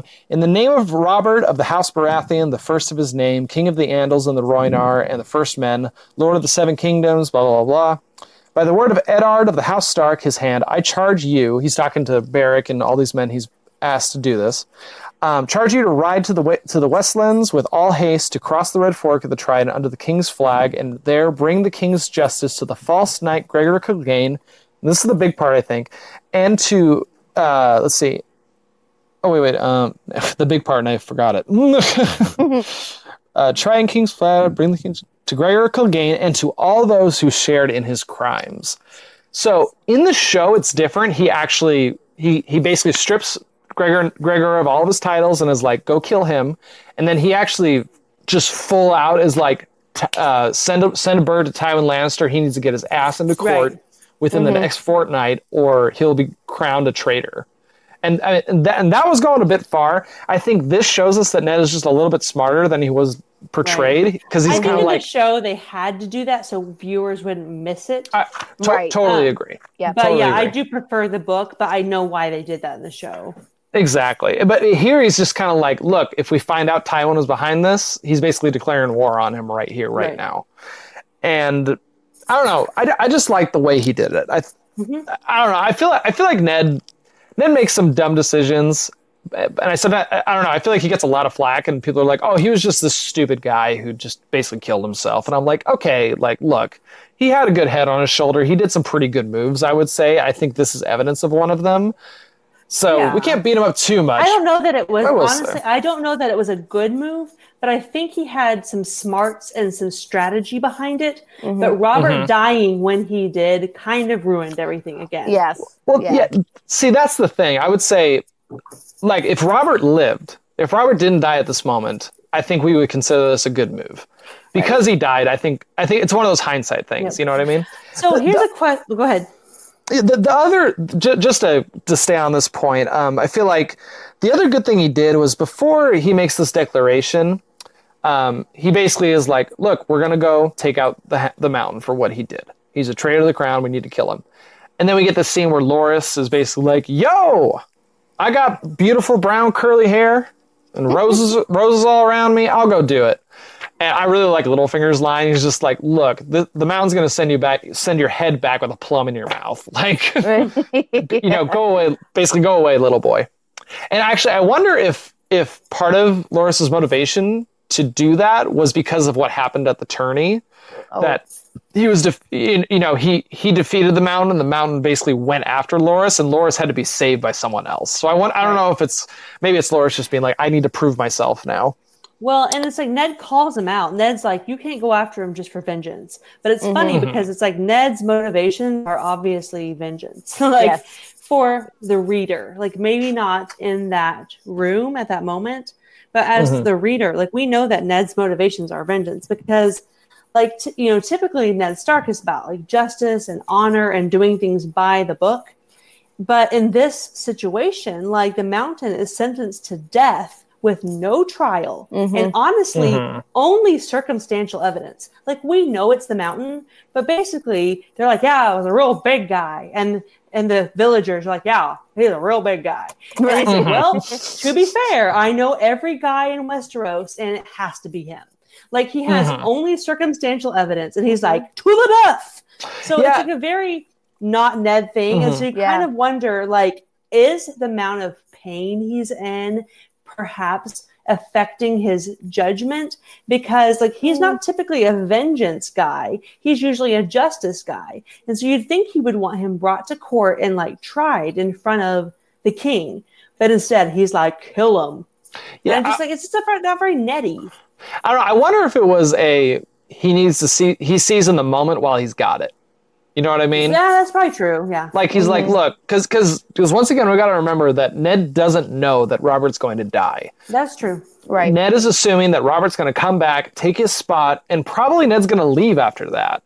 I, wonder if that was the situation where he's like, okay, fine, I'm going to stay while Robert's hunting so that the kingdom can actually run while he's gone. But as soon as he comes back, I'm going to leave. We don't Right. get that But in the books, good. but that's a possibility. His so I wonder. If, is- yeah. yeah.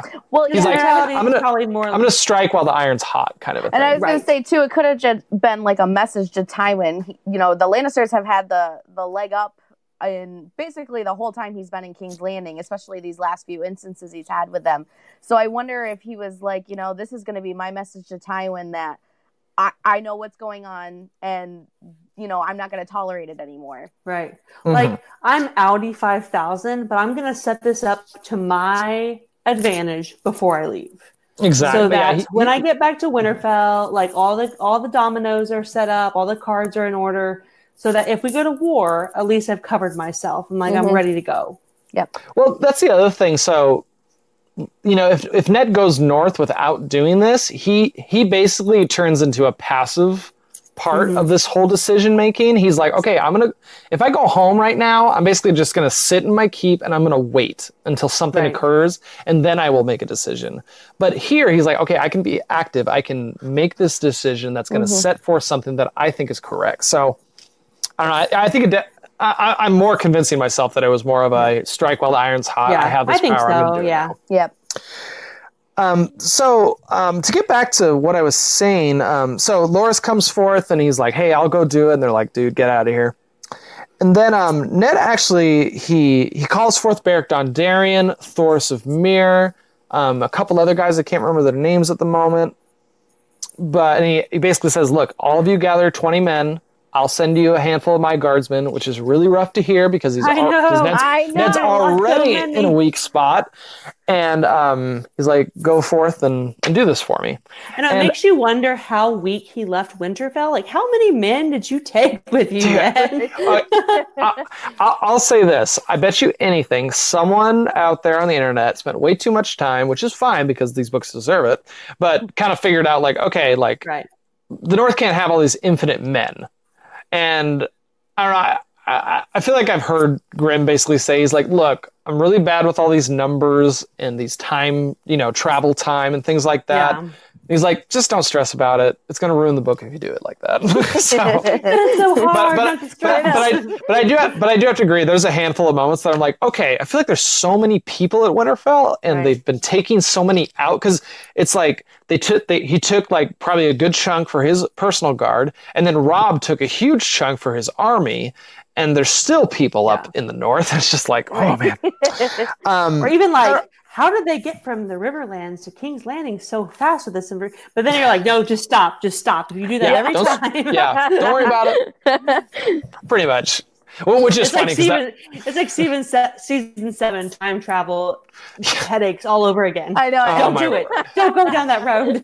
yeah, pretty much. That's just yeah. It's a, it ends bad. so um, so he calls for these people. He tr- he s- sends them out. He go he fin- he basically finishes up court right then and there. And Varys mentions to him like, "Hey, you probably should have sent Ilyn Payne. Like that's his job. That's what his calling is." And then I think Ned also reveals kind of a smart move here. He's like, "Okay, like I sent Beric and Thoros and all these people because they don't have a tie to the Lannisters at all. Sir, Yeah. the, the House House Payne is a bannerman to Lannister to the Lannisters. So Yeah, I don't think it'd be very fair. smart to. I don't think it'd be very smart to basically say, "Hey, you know that guy you know that you're allies with? Yeah, go kill him." you know. Right. Right. So I think that was kind of. I think that was a good move on his part. Um, so that wraps up the chapter. Um, is there anything else about this chapter you guys want to discuss before we move on? My only thought was so Varys basically gives him the idea or the advice that it would be smart to kind of go with Loras's idea on this. Um, and I, got- it got me thinking like, I don't feel like Varys has ever actually given him any bad advice, like that I can remember. Like, I don't think that Ned, Mhm. other than the fact that he's like, like has this, um, what does he have against this?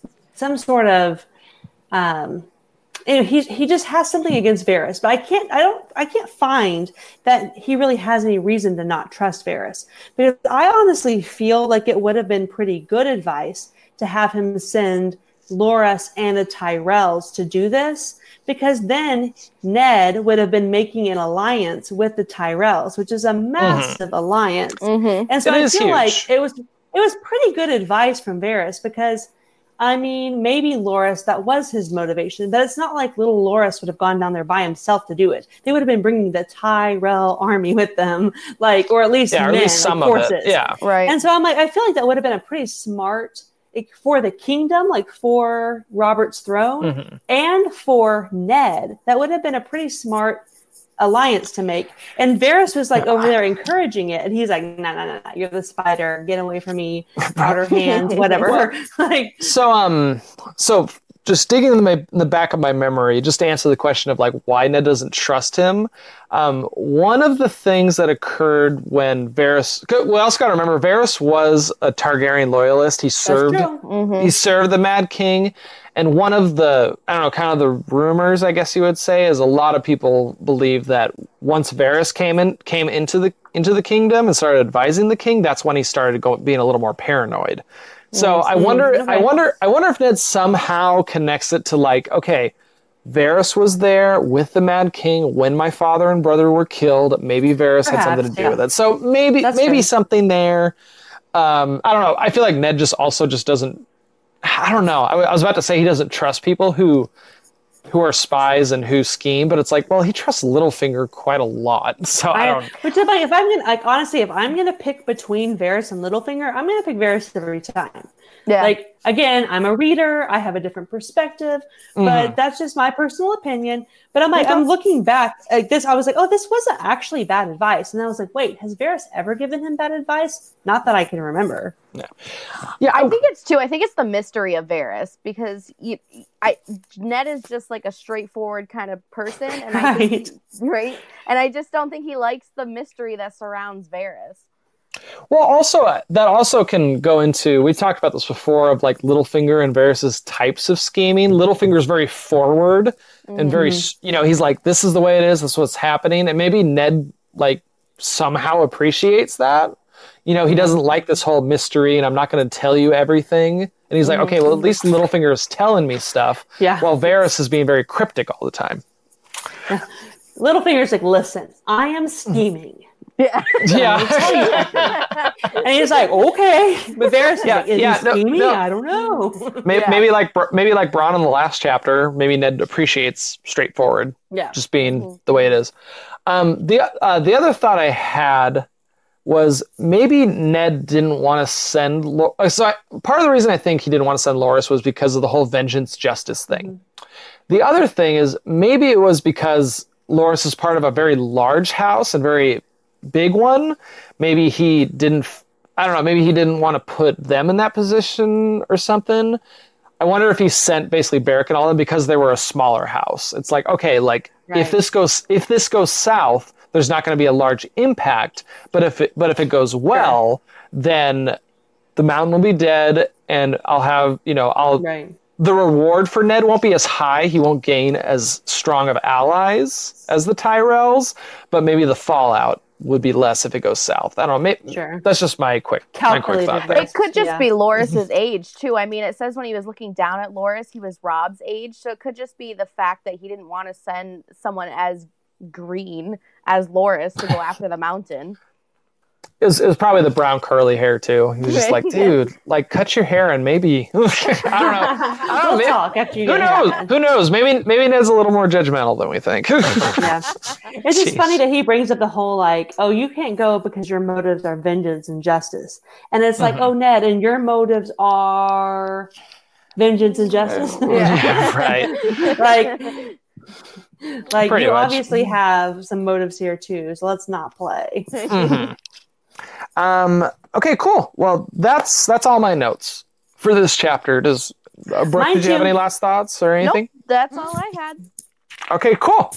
All right. We're going to move on to the last chapter we're going to discuss tonight, and that is Sansa three. Just a, the quick and dirty of it is Sansa and Jeyne are are chatting. They're talking about Loras. They're talking about what else happened in court. We get a really creepy Littlefinger scene that we'll talk about. Um, they go they go off and they they get uh, strawberry pie from the kitchen. She wakes up, has breakfast, and Arya throws an orange at her, and she gets very upset. Leaves, cries herself to sleep, wakes up, and they go chat with Ned, her, their father, and he's like, "Look, we're gonna head back to Winterfell." Sansa freaks out, and and then she says the infamous line that changes everything, and they're sent to their rooms. So, um, I want to say so. This chapter to me, I really enjoy this chapter. I, I, it's it's really annoying because I used to not like Sansa chapters, and now I love every single one of them. it's it's a big change for me, but mm-hmm. I feel like this chapter is. I feel like she's so desperately trying to hold on to her fantasy that she has been shown isn't true in her previous chapter during the tourney. Because I feel like the tourney was the the moment that she realized that things aren't happy and you know covered in Yeah. glitter. She's like, this is how it really is. And I think this is the chapter where she's so desperately trying to hold on to it that she overreacts to so much. Because Right. th- there's moments in this chapter that I'm like, okay, you're kind of real here, but you are freaking out over here. Yeah. Right. and and we'll we'll get there when we get there, but Yeah, I Um, agree. Um, like I'm, I'm, a, I'm a Sansa fan, and I, I, s- I always believe that I think Sansa's gift is that she is intuitive, and so many people argue that with me, and I'm like, I think she's intuitive, but I also think she's wildly in denial, oh yeah. and Mhm. and she's wildly caught up in her fantasies. And this is, I think, the chapter where we realize that she's not stupid. She's intuitive. She knows what's going on, but she is so desperately trying to grasp onto this this idea that she had of her life and her fantasy. Mhm. And we also have to remember that she is like a middle schooler. Like, think about middle schoolers. They are the worst. Like, Excuse me, I was No very emotionally strong during that time. I'm sure you were, Harrison. But for the rest of the population, the literal worst. And so, like, we have to give her a little bit of slack because she's being terrible. Mhm. Like, she's terrible through a lot of this story. But, like, you have to give her a little bit of human slack. At the Mhm. same time, though, when you're in her POV, you know that she's not stupid. She's catching on. She's making mental notes. But it's just I I, I love the Sansa uh, the, the character of Sansa and um, this is a chapter where I really think we get the idea that she is coming to grips with reality, but still not willing to let go of her fantasy. hmm Yeah, I, I will say I think this is a chapter. If you read too quickly, you're just gonna get go away from it thinking, "Oh my gosh, Sansa's still being Yes. a twit." Yes. Yes. But I think if you slow down a little bit and realize these few moments, which we'll point out, Mhm. that it's like, okay, like she actually is thinking through this. So, um, just to start off the, the detailed summary. So, Sansa and Jeyne, they're sitting down, they're having a cold dinner, and basically, and they're ta- they're discussing the whole choice that uh, Ned made in terms of not sending Loras Tyrell to go after the mountain. And this is when you know Sansa's basically like, it was so perfect. You had this beautiful knight, you know, with his golden, you know, his his brown curly hair and roses flying behind him, and I don't know, just all these things. And she's like, she he was gonna go and slay the monster, and it was gonna be beautiful and all this stuff. And I kind of like how um how Jeyne's her friend Jeyne Poole, which is who becomes very important later in the books, just so everyone knows. Um, she's basically like, oh, but they they sent Beric Dondarrion instead, and he's just as handsome, as just as amazing. And of course, Sansa's like, oh He's yeah, but he old. but he's so old. He's like 22. You're just like, you you, you know you know you know every 20 year old who read that is like, you can shut up. Like, it just kills me. But what I really like about that is I I believe as far as I remember, Sansa actually agrees to the fact that Beric Dondarrion is handsome looking, but she's. I think this goes into the fact that she's so desperate to hold on to it because she's like, no, it had to be Sir Loras. It had to be my image. It had to be this. Even though Beric Dondarrion is a pretty person and he's just as awesome, it had to be my way for it to be correct. And um, and in between that, um, we we get to we get to this kind of creepy Littlefinger scene where um let me see basically um uh, sansa and septa Mordane are kind of discussing the decision and sansa's kind of like oh like father was so injured that he obviously didn't know what he was doing and so on and so forth and um, Littlefinger comes up to her and is like, "Oh, okay. Well, why would you send Sir Loras, my this you beautiful woman?" And you're just like, "Oh," and and Sansa t- tell ends up basically like, oh, well, the reason I did it was because you know the whole hero and monster thing. You know, he's going to be the knight who's going to slay the monster, and everything will be great. And then he light then uh, he had touched her cheek, his thumb lightly tracing the line on, of a cheekbone. Don't touch Gross. So gross. And he says, uh, and he, okay, and uh, he says, uh, "Life is not a song, sweetling. You may learn that one day to your sorrow," which is a pretty famous line that kind of Foreshadowing. boom pretty much and um i'm kind of so when we talked about littlefinger's duel uh, i think that was t- episode, an episode ago or so Mhm. Yeah. uh, i made um, i made the point to talk about how i wonder if littlefinger was kind of caught up in the fantasy of like i'm the underdog i'm going to fight for the woman i love and i'm going to win so i wonder i wonder if in this moment littlefinger's kind of chuckling to himself he's like i used to be just like you sansa and Yes. it's not it's not that way Right. Bad things, good things don't happen in these stories. Like- no, they don't.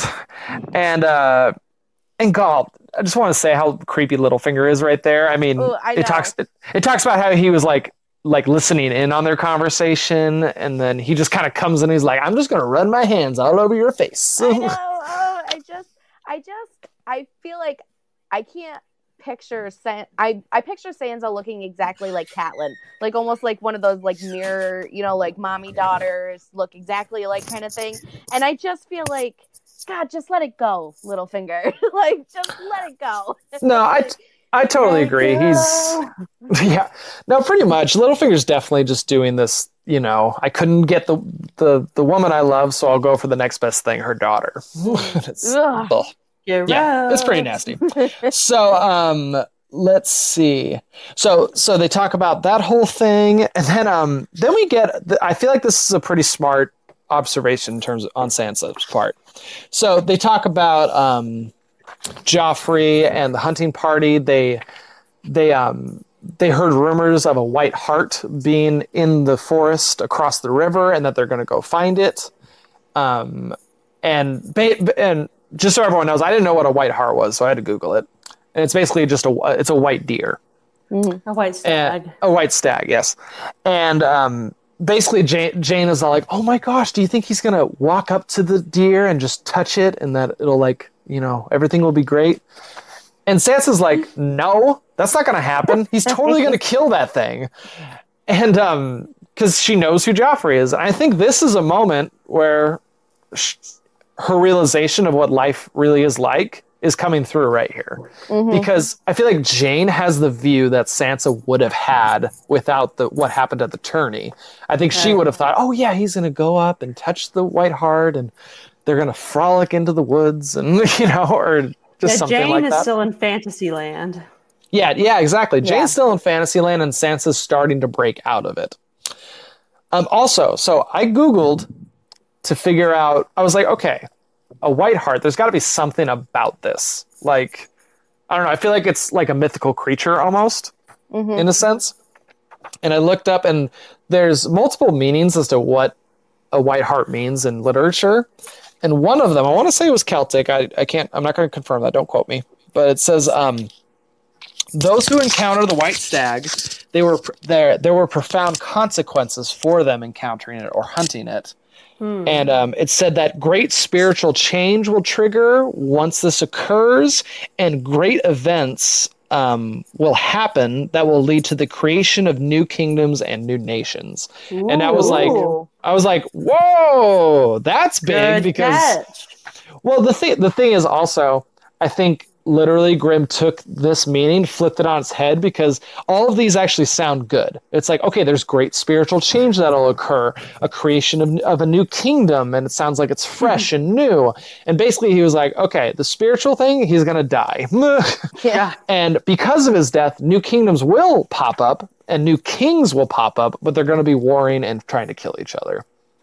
So that was a pretty cool found thing that I found that I was pretty happy about. Yeah, that was cool. That's good. That's good. Um, let's see. Duh-duh-duh. Okay, then um, then Sansa's kind of like, "Hey, do you want me to tell you what happened in court, or are we going to talk about Joffrey all day?" and um, and Jeyne's like, "Yeah, sure, go ahead and tell me about it."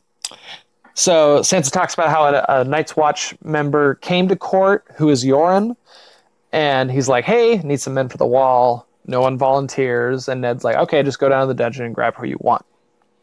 And um, I don't know. I just I was I was kind of thinking about where Yoren's story kind of leads because in this moment, Sansa's very like, oh, that Night's Watch member was so gross. Like right. he, he was greasy, he had lice on him, and then she has a very similar view to what Jon Snow had in terms of the Night's Watch. She was like, Mhm. oh, I I thought they would all be like Benjen. I thought that was Great interesting. heroes. Yeah, right. she- Yeah. She has this moment because she's never like you never get the idea that like Sansa has any like I don't know what I'm the word I'm looking for, but she doesn't really have a lot of like fond. Yeah, yeah. of Jon. well- but she has a moment where she's kind of like, "Huh, Jon, wonder what he's doing. I hope this all worked out for him because if that's the reality, then that sucks. like, yeah, he's she's like, I feel kind of bad for him, I guess. I feel kind of bad for him. Anyway, Yeah, what was I saying? Well, well, just the other thing is like she doesn't have a con- the only connection she has to the Night's Watch is Benjen, who she doesn't see very often, and I, I don't know if they're like they're good friends or whatever. But it's also something that she she can't go be a member of the Night's Watch, so I, I feel like she's kind of just throwing up blinders to it, and it's just Like, like, it doesn't apply to me. Yeah. Yeah. yeah, it doesn't apply to me, so I don't have to think about it. Um, so that happens. Then it talks about um, two men from the Dornish Marches comes up and pledges fealty to Ned, which I, which by the way, I was like, okay, this is going to be a moment that we're going to go back to and be like, oh my gosh, those two guys, that's these people. Oh Me my too. word. Yeah. And I, I googled and I googled and yeah, literally everyone was like, yeah, we don't know who it is. because we got two more books. yeah, we got so much more to go. So I was like, oh, okay, well, maybe it'll pop up another time. um, so uh, she relays what happened to court, and Jeyne's just kind of like, hey, you want to go get some cakes? Like, I'm tired and I don't want to talk about this anymore. Boring. Yeah. and I don't know, I just like how Sansa's like, I don't like being interrupted, but lemon cakes do sound really dang good. I know it's funny because it's almost like we mentioned how Jeyne is still in this like fantasy land where like Sansa is catching on to the reality, but it's like Jeyne is oblivious to it because she knows that her job is just to be Sansa's hype girl. She's just like, let's go get some cake. Your husband is awesome. Like, what about those so nights? Like, how about Loras hype girl? Like, she's just there to be like her hype girl, and like, let's go get some strawberry pie. Poor Pretty Jeyne. much. she has no idea what's coming. uh, no, it's yeah, it's pretty terrible actually. Um, let's see. Um, so um, so they they so there's no lemon cake. Sadly, um, there's no happiness because because actually just a fun fact, lemon or the color yellow is represented as happiness and like fond memories in this book, especially with Dany and Sansa. And it's like there are no lemon cakes, but there's strawberry pie. It's cold, but you can eat it. It'll be fine. um, so they eat that. They go to bed. Sansa wakes up and she she watches Beric Dondarrion and a large chunk of Stark of Stark household guards basically head out to go to go find the mountain. And I just want to say one negative point to Sansa. She's basically like, "Oh, there's Alyn. Man, he's so much more handsomer than Jory was. He'll be a good knight." I was just like, I was like, so "You shut- shallow. I know. Yeah, just Like, so shallow. About Jory like that. Yeah. No, for- no, no. I don't know if you, I don't know if, I don't know if you can see it, but I drew three frowny faces right next to that. I was just like, Too soon. Too soon. yeah, it was a little too soon. Well, we also don't get any reaction to Jory's death through Sansa. Like we don't see if she even cried about it. I'm sure she did. I. We have to think that she still. did though, because in the tourney chapter, she's like, "Well, it's not like it was Jory or father." Like she like almost put them on That's the good point. same level, and so you have to think that she had like a super emotional reaction to it. Like she was fond of him, or she wouldn't have grouped them together. So I'd like to think that she was, but she moved on pretty quickly with this whole Alyn reference. Well, Right. true too. With Jory, she wouldn't have interacted with him quite as much because Arya was the tomboy, so she was always hanging around around those kind of Right. people, and the boys would hang out with him. But Sansa, you know, she was in sewing and learning songs and stuff like that, so she would have interacted with him, but not quite as much as the other kids, I don't think. So she probably did have a mhm. moment, but it wasn't like as devastating to her as the other children. I don't. right. think. I agree. Great, good point. Great point, Brooke. Um, okay, so they watch them head out, and then Sansa heads down to go to breakfast. And I think this is a, I think this is another moment that Sansa is a little more realizing how the world is because it's kind of silly, but she's she's basically like, "Hey, when they cut off the mountain's head, do you think they're going to bring his head back here or over to Beric Dondarrion's castle?" and I don't know. I feel like that's kind of a moment. She's like, "Yeah, she knows what happens. Like, you know, it's, kinda not like they're gonna." Yeah, she. It's not like they're gonna like throw you know throw a spear at the mountain. He's just gonna like disintegrate into like fairy dust or whatever. Right. She knows like it's like she, she's like I know that they're gonna cut his head off. You know. heads on spikes. Heads on. Yeah, pr- pretty much. Excuse me.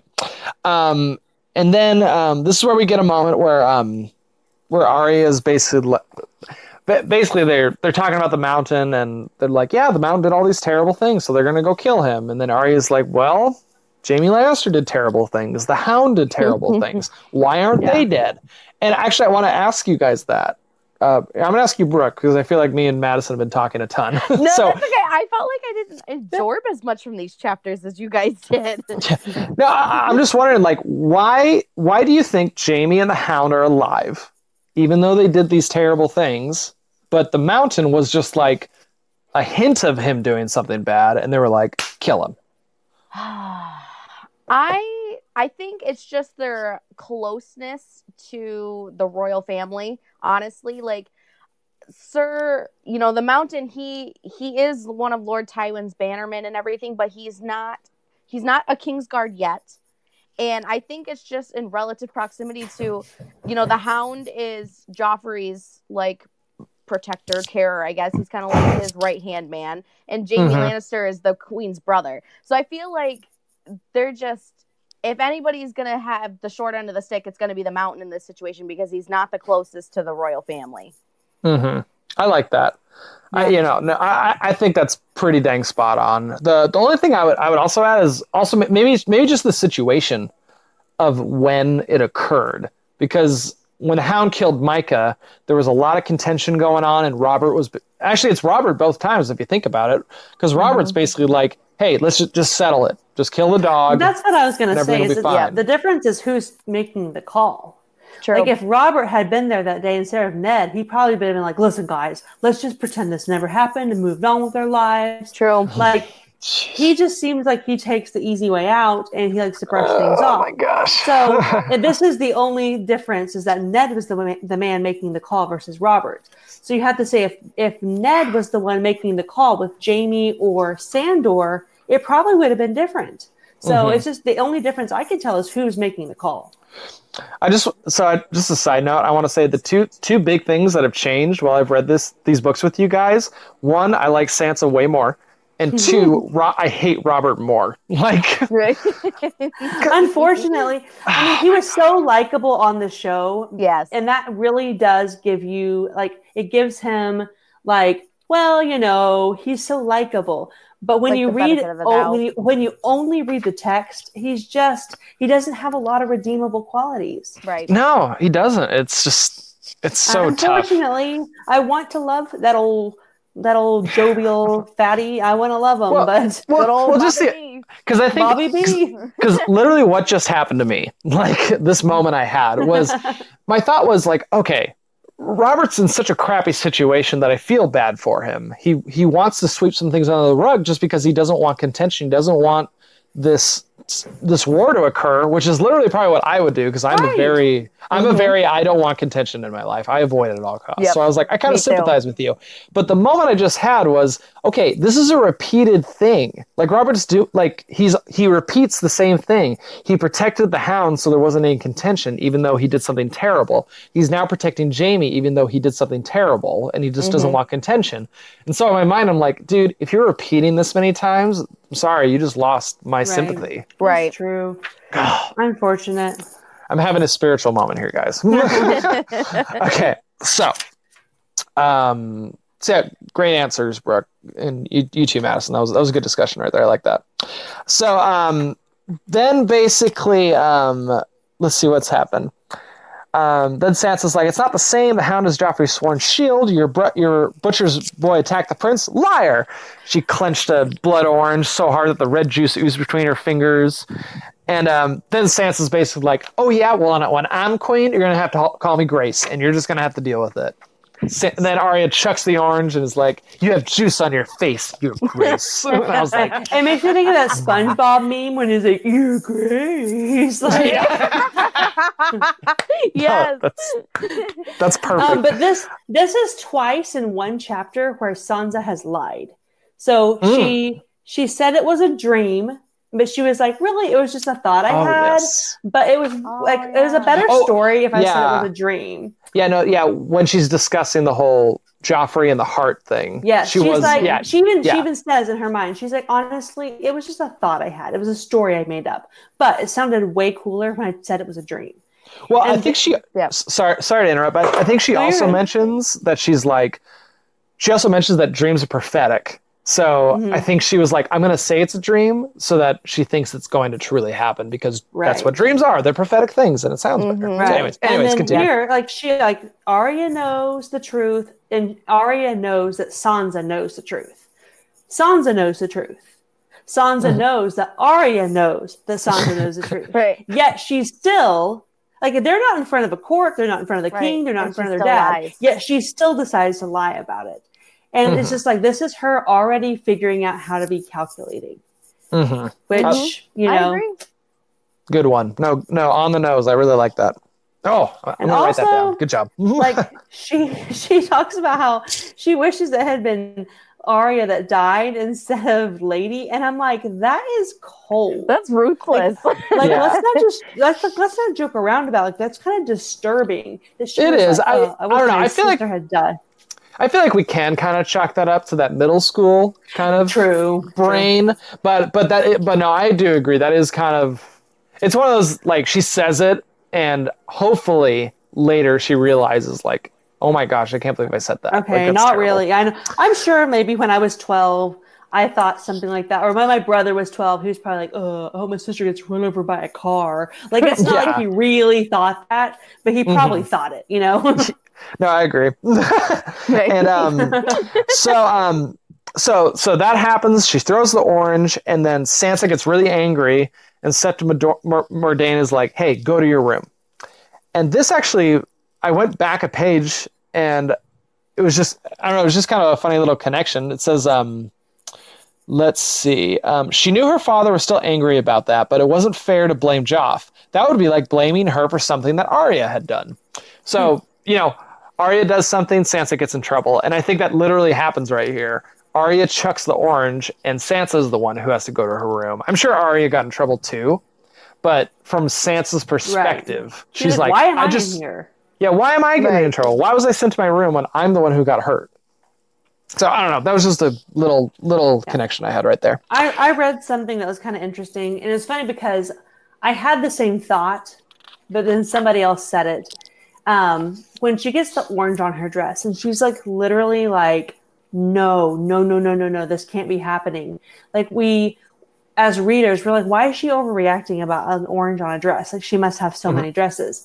But she reacts very similarly when she starts her period because she Mhm. knows that Mhm. this means like I'm about to get married. I'm about to have babies with Joffrey. No, no, no, no, no. And then Right. the, the writer also pointed out that it's probably symbolism too for her realizing that things will happen to you that are beyond your control that will stain you and change you forever. So, like, again, we don't know what happens to her character throughout these books, but she's learning early on that sometimes you're a victim, but like that's going to change your path and it's up to you how you let it steer you. So anyway, I know it's Mhm. just a little bit with the orange on a dress, but it's funny because at first you're like, why does she care so much? But then you're like, honestly, it's kind of pointing to some things that are probably stain her future. Yeah. I I definitely went there too because it wasn't it it wasn't just the dress. Like when she saw on her slip underneath her dress, that was when Right. she really freaked out. And I I went there too. I was like, oh that that sounds exactly like when she started her Mm. period. So Yeah. Well, well, even even the same thing happens where Sansa she throws the dress in, on top of the fire, and that that this, Mhm. she tries to do the same thing. In I think it's Yeah. I think it's in a Clash of Kings where it occurs, where she basically tries to put her bedding and burn it as well. So that there's a gr- yeah there's a great connection there. I really yeah I read I was about to say the exact same thing. You beat- you beat me to it, and um, yeah no I just I, I really like that part. Um, let's see. So that happens. She cries herself to sleep, which I'm sure we've all done. so we can, we have a little sympathy. yeah, right. Um, let's see. And then um, Sansa has a dream where, um, well, she kind of wakes up from a dream and she's kind of like, "Lady, like, are you there?" And she thinks her direwolf is there for her moment. And um, so I think I think this la- this sentence in the dream actually emphasizes what she's going through right now. It says, um, "She had been dreaming. She realized Lady was with her, and they were running together, and and." trying to remember was like trying to catch the rain with her fingers.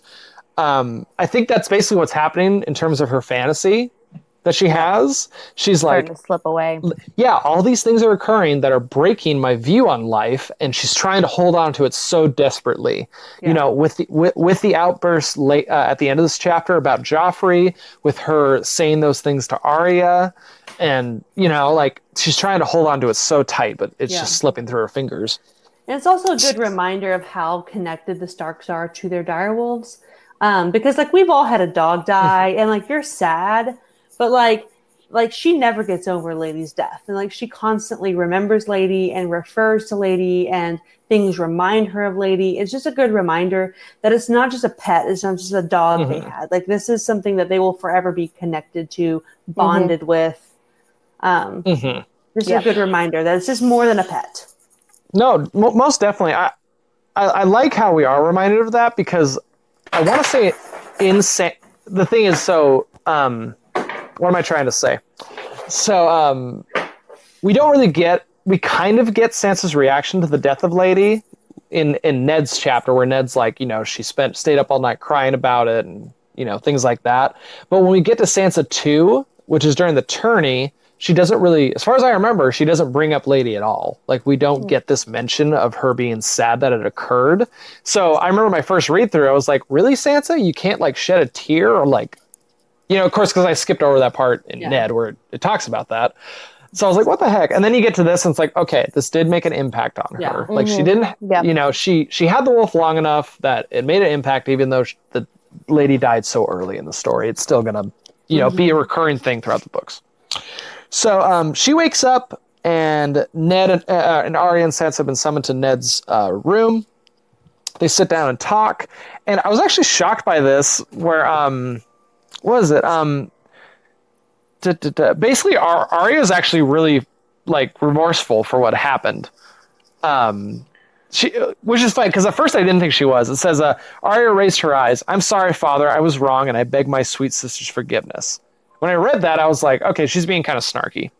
I'm like, But what's then, her um, motivation? Yeah, I was like, whoa. I was like, what's going on here? And then Sansa, Sansa was so startled that for a moment she was speechless, and I was like, oh, like Sansa's Arya's actually remorseful for what she did, which I was like, that's it's kind of a nice little touch. Like Arya's not just this like I'm a tomboy and I'm uh, I'm gonna be a dick to you because I'm Yeah. you know I, I can beat you up more than you can. She's Serial like, look, Pharrell, yeah. she's like, yeah, she's like, look, like I did something stupid and I'm really sorry about it. And I was like, See, take I took it for you, Arya. I took it a little Mhm. bit different. I felt like because it led with the line where um Ned's like enough Sansa. I felt it was like oh Arya's finally realized that Ned has hit his point with all of his nonsense and she's just like I'm just going to apologize and get it done over. Yeah, I'm just gonna swoop in and make good on my dad. okay, that that that is a possibility for sure. And uh, yeah, may, maybe maybe you know Arya's like, oh yeah, no. Sansa's like, what about my dress? Maybe I could maybe I could wash it, I guess. And then Sansa just kind of goes up. She's like, you can't. It's ruined. Everything's terrible, and I hate everything. um, Those middle school hormones are terrible. it's terrible. It's terrible. So that occurs, and then Ned Ned then um Ned then tells them like, hey, we're gonna head back to Winterfell. And it's not because of something you did, it's because of the situation we're in. Like we're in a very dangerous place and I need to send you back home for protection. And um and then, um, so Arya, Ar- all Arya can really think of is like, "Hey, can we bring Syrio Forel back with us?" Right. which I'm like, well, like that totally makes sense. Like that's her passion. That's what you know what she loves about being in King's Landing is that she's getting trained to fight. And even in the end, Ned's like, well, we'll check. Like, why not? Like we can ask him, I guess. And I was like, Yeah. okay, that works. But Sansa, I think this is the this is the big moment where she, where things are slipping. You know, basically her whole life is ruined in her mind right now. Um, Yeah. You know, she goes on to what is it? Yeah, she's thinking like, oh my gosh, like everything's going to be gone. The tournaments. This uh, it, it even says um, the tournament had been the most magical time. The feast, the masked balls, the mummer shows, all this great stuff. And then uh, then we get the great line of. Um, where it says, Father, I only just remem- now remembered. I can't go away. I'm to marry Prince Joffrey. I love him, Yeah. Father. I truly, truly do. I love him s- as How much as I Queen forget? Daenerys and um, and Prince Aemon the Dragonknight, as much as Jonquil loved Sir, Sir Florian. I want to be his queen and have his babies. oh, You're like Which- gross. I, I, I will say, g- give Sophie Turner an Emmy for that line in the show because she did it really well. she did. She Mhm. delivered that really well. Now, she was okay. a little kid. So so right there, she's freaking out. Everything's falling apart. And then we get this really good line. It says, um, Ned says, Sweet one, listen to me. When you're old enough, I will make you a match with the High Lord who's worthy of you. Um, someone brave and gentle and strong. This match with Joffrey was a terrible mistake. That that boy is no Prince Aemon. You must believe me. And Sansa says, He is. I don't want someone brave and gentle. I want him. So I He admits like he's Yeah. horrible, but he's gonna be king. Well, I think that's kind of a really teenagery thing to Yeah. do. It is. It's it's like um I don't know, it's like um I don't know, it's like with kids when they're like I want I want the the goldfish. I want the goldfish. And you give them the goldfish and like why did you give me the goldfish? Like, what Yeah. is this? You know, like I feel like it's kind of that same sort of mentality. She's like, look, I know he's terrible, but I want him because Yeah. he It's like I if she had had a moment to think about what she said, she would have been like, uh, I kind of put my foot in my mouth there. But you know, Yeah. she's like, I don't want someone brave and gentle. I want someone. Well, I just want him. You know? Mhm. Well, well, also the thing is, like, I kind of view it as like her betrothal to Joffrey is like the door that's going to lead to her, at least in her mind, is the door that's going to lead to this life that she's fantasizing about. Mhm. And Ned just locked it and threw away the key, basically, in her mind. And she's like, I, she's like, I don't care what kind of person Joffrey is, but I have to marry him in order to go through the door. And Right. It's almost like a Margaery. Tyrell moment where she was like, I don't want a great life. I want to be queen. Where she's like, I don't want to be Mhm. a queen. I want to be the, the queen.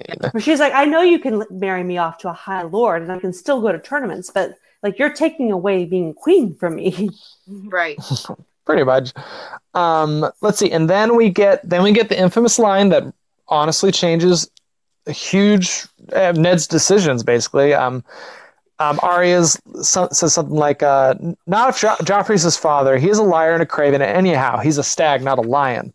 Then Sansa says, "He is not. He's not not the least bit like that old drunken king." And then Ned's just like, Light bulb moment. "Yeah, Ned, Ned yeah, that's you why I know, wrote down because I said light bulb moment. yeah, light my bulb out of the mouths of babes." And then he's basically like, "All right, you two go to your rooms. Don't talk to anyone, especially you, Sansa. Don't go telling Cersei my plans or anything. Just Sure. go to your room." And and he kind of sends them out. And then um and then Sansa pulls another bad moment and she's all like, Hodor uh, or you know, Arya's like, "Look, we're going to go on a ship. It's going to be an adventure. We'll get to see Hodor and all these great people again." And Sansa says, "Um, Hodor, you ought to marry Hodor. You're just like him, stupid and hairy and ugly." And I was like, "Man, you're just you're you're you're a you're you're taking swings at all the fan favorite characters. It's just it's rude. Yeah. But anyways, yeah. So that's that's basically that whole chapter, and it, it's it's it's grown to be one of my favorites. To be honest, like I really It's a like good. Sansa. I love Sansa too for the tournament, Mhm. and this Mhm. one I was just like, I don't know. It's just it's just really shocking to me that I'm enjoying these chapters so much when I used to not like them at all. So There's good stuff in there. there is, there very For much sure. is. feels very realistic. Like you can imagine yourself being in a fight with your little sister. You can imagine Right. yourself. You know what I mean? Like it just felt very real compared to reading a story. Most definitely. Agreed. Okay. Um, do you guys have any last thoughts about the chapter before we head out? Um, I don't. I don't think so. I. I just. I feel for little, little middle middle schooler Sansa, and I. I do say like every time I read that chapter, I, I think between reading it the first time and then reading it a couple months ago and then rereading it today, I was like, every time I read that light bulb moment, I'm like, God, finally Ned realizes what we all knew for a long time now. Oh, pretty much. Okay. So, well, if that's it, um, so that, that we're all wrapped up. We've discussed those three chapters. Just as a note, next week we're going to be discussing the next three chapters in a Game of Thrones, and those will be chapters 45, 46, and 47. The first one is Eddard 12, and this is where Ned goes to Cersei and talks to her about his plans, which is really, really tough to read sometimes. I Um, already the- am frustrated. Then um Dany 5, this is the chapter where she eats the heart in in a ceremony basically, and then I think this is where Viserys dies. Good stuff. Yeah, I, I'm pretty sure that's that's when this one. Yeah, yeah, yeah. So that's the chapter Viserys dies, and then chapter mm-hmm. 47 is Eddard 13, and this is where Robert dies, and so it's and Ed, and we get the whole Dany, Ned. yeah, pr- yeah, pretty much. So it's yeah, it's gonna go Ned, Dany, and Ned, and those are some pretty hard hitting ones, guys. So if you guys are reading along with us, get on it because we're gonna have a really good discussion next week for those three chapters. Yay. Um, that's all I have for the night, guys. I'm gonna go get a drink of water because I forgot to bring water. That's a I that's a spilled great mine. yeah And My right. little, my little Funko Pop. Say bye, Jon. Oh. Oh, is it a bobble? Is it a is it a bobble? It's not a bobblehead. It's not Oh, a bobblehead. like some of was. them, like some of them are. Like here's Deadpool, and he bobbles. that's so cool. But but Jon doesn't bobble. But he has Longclaw, and he even has like a little little wolf's head on it. He's pretty cute. He's, he's got his man bun. I just think they're so cute. that that man bun. Bad predictors. I know. These results did not turn out very well. All right. I know. I gotta go check the Emmys. Kit didn't win. Emilia didn't win. Gwen didn't win. No way. Oh All right, I'm gonna go cry over that. Well, Um, okay, wait, bummer. quick. La- last question of the night. Um, did you like Jon Snow's man bun? Just uh, straight up. yeah. Yeah, Brooke. No, for sure. person, but on him it worked. And I like the fact that he always did it half up, half down. It worked. I was Yep. feeling it. Yeah, see? I like the Jon Snow man bun. Ugh. All right, guys. Well, I will see you guys next week. It Bye, guys. Bye. was a good discussion, guys. We'll see you.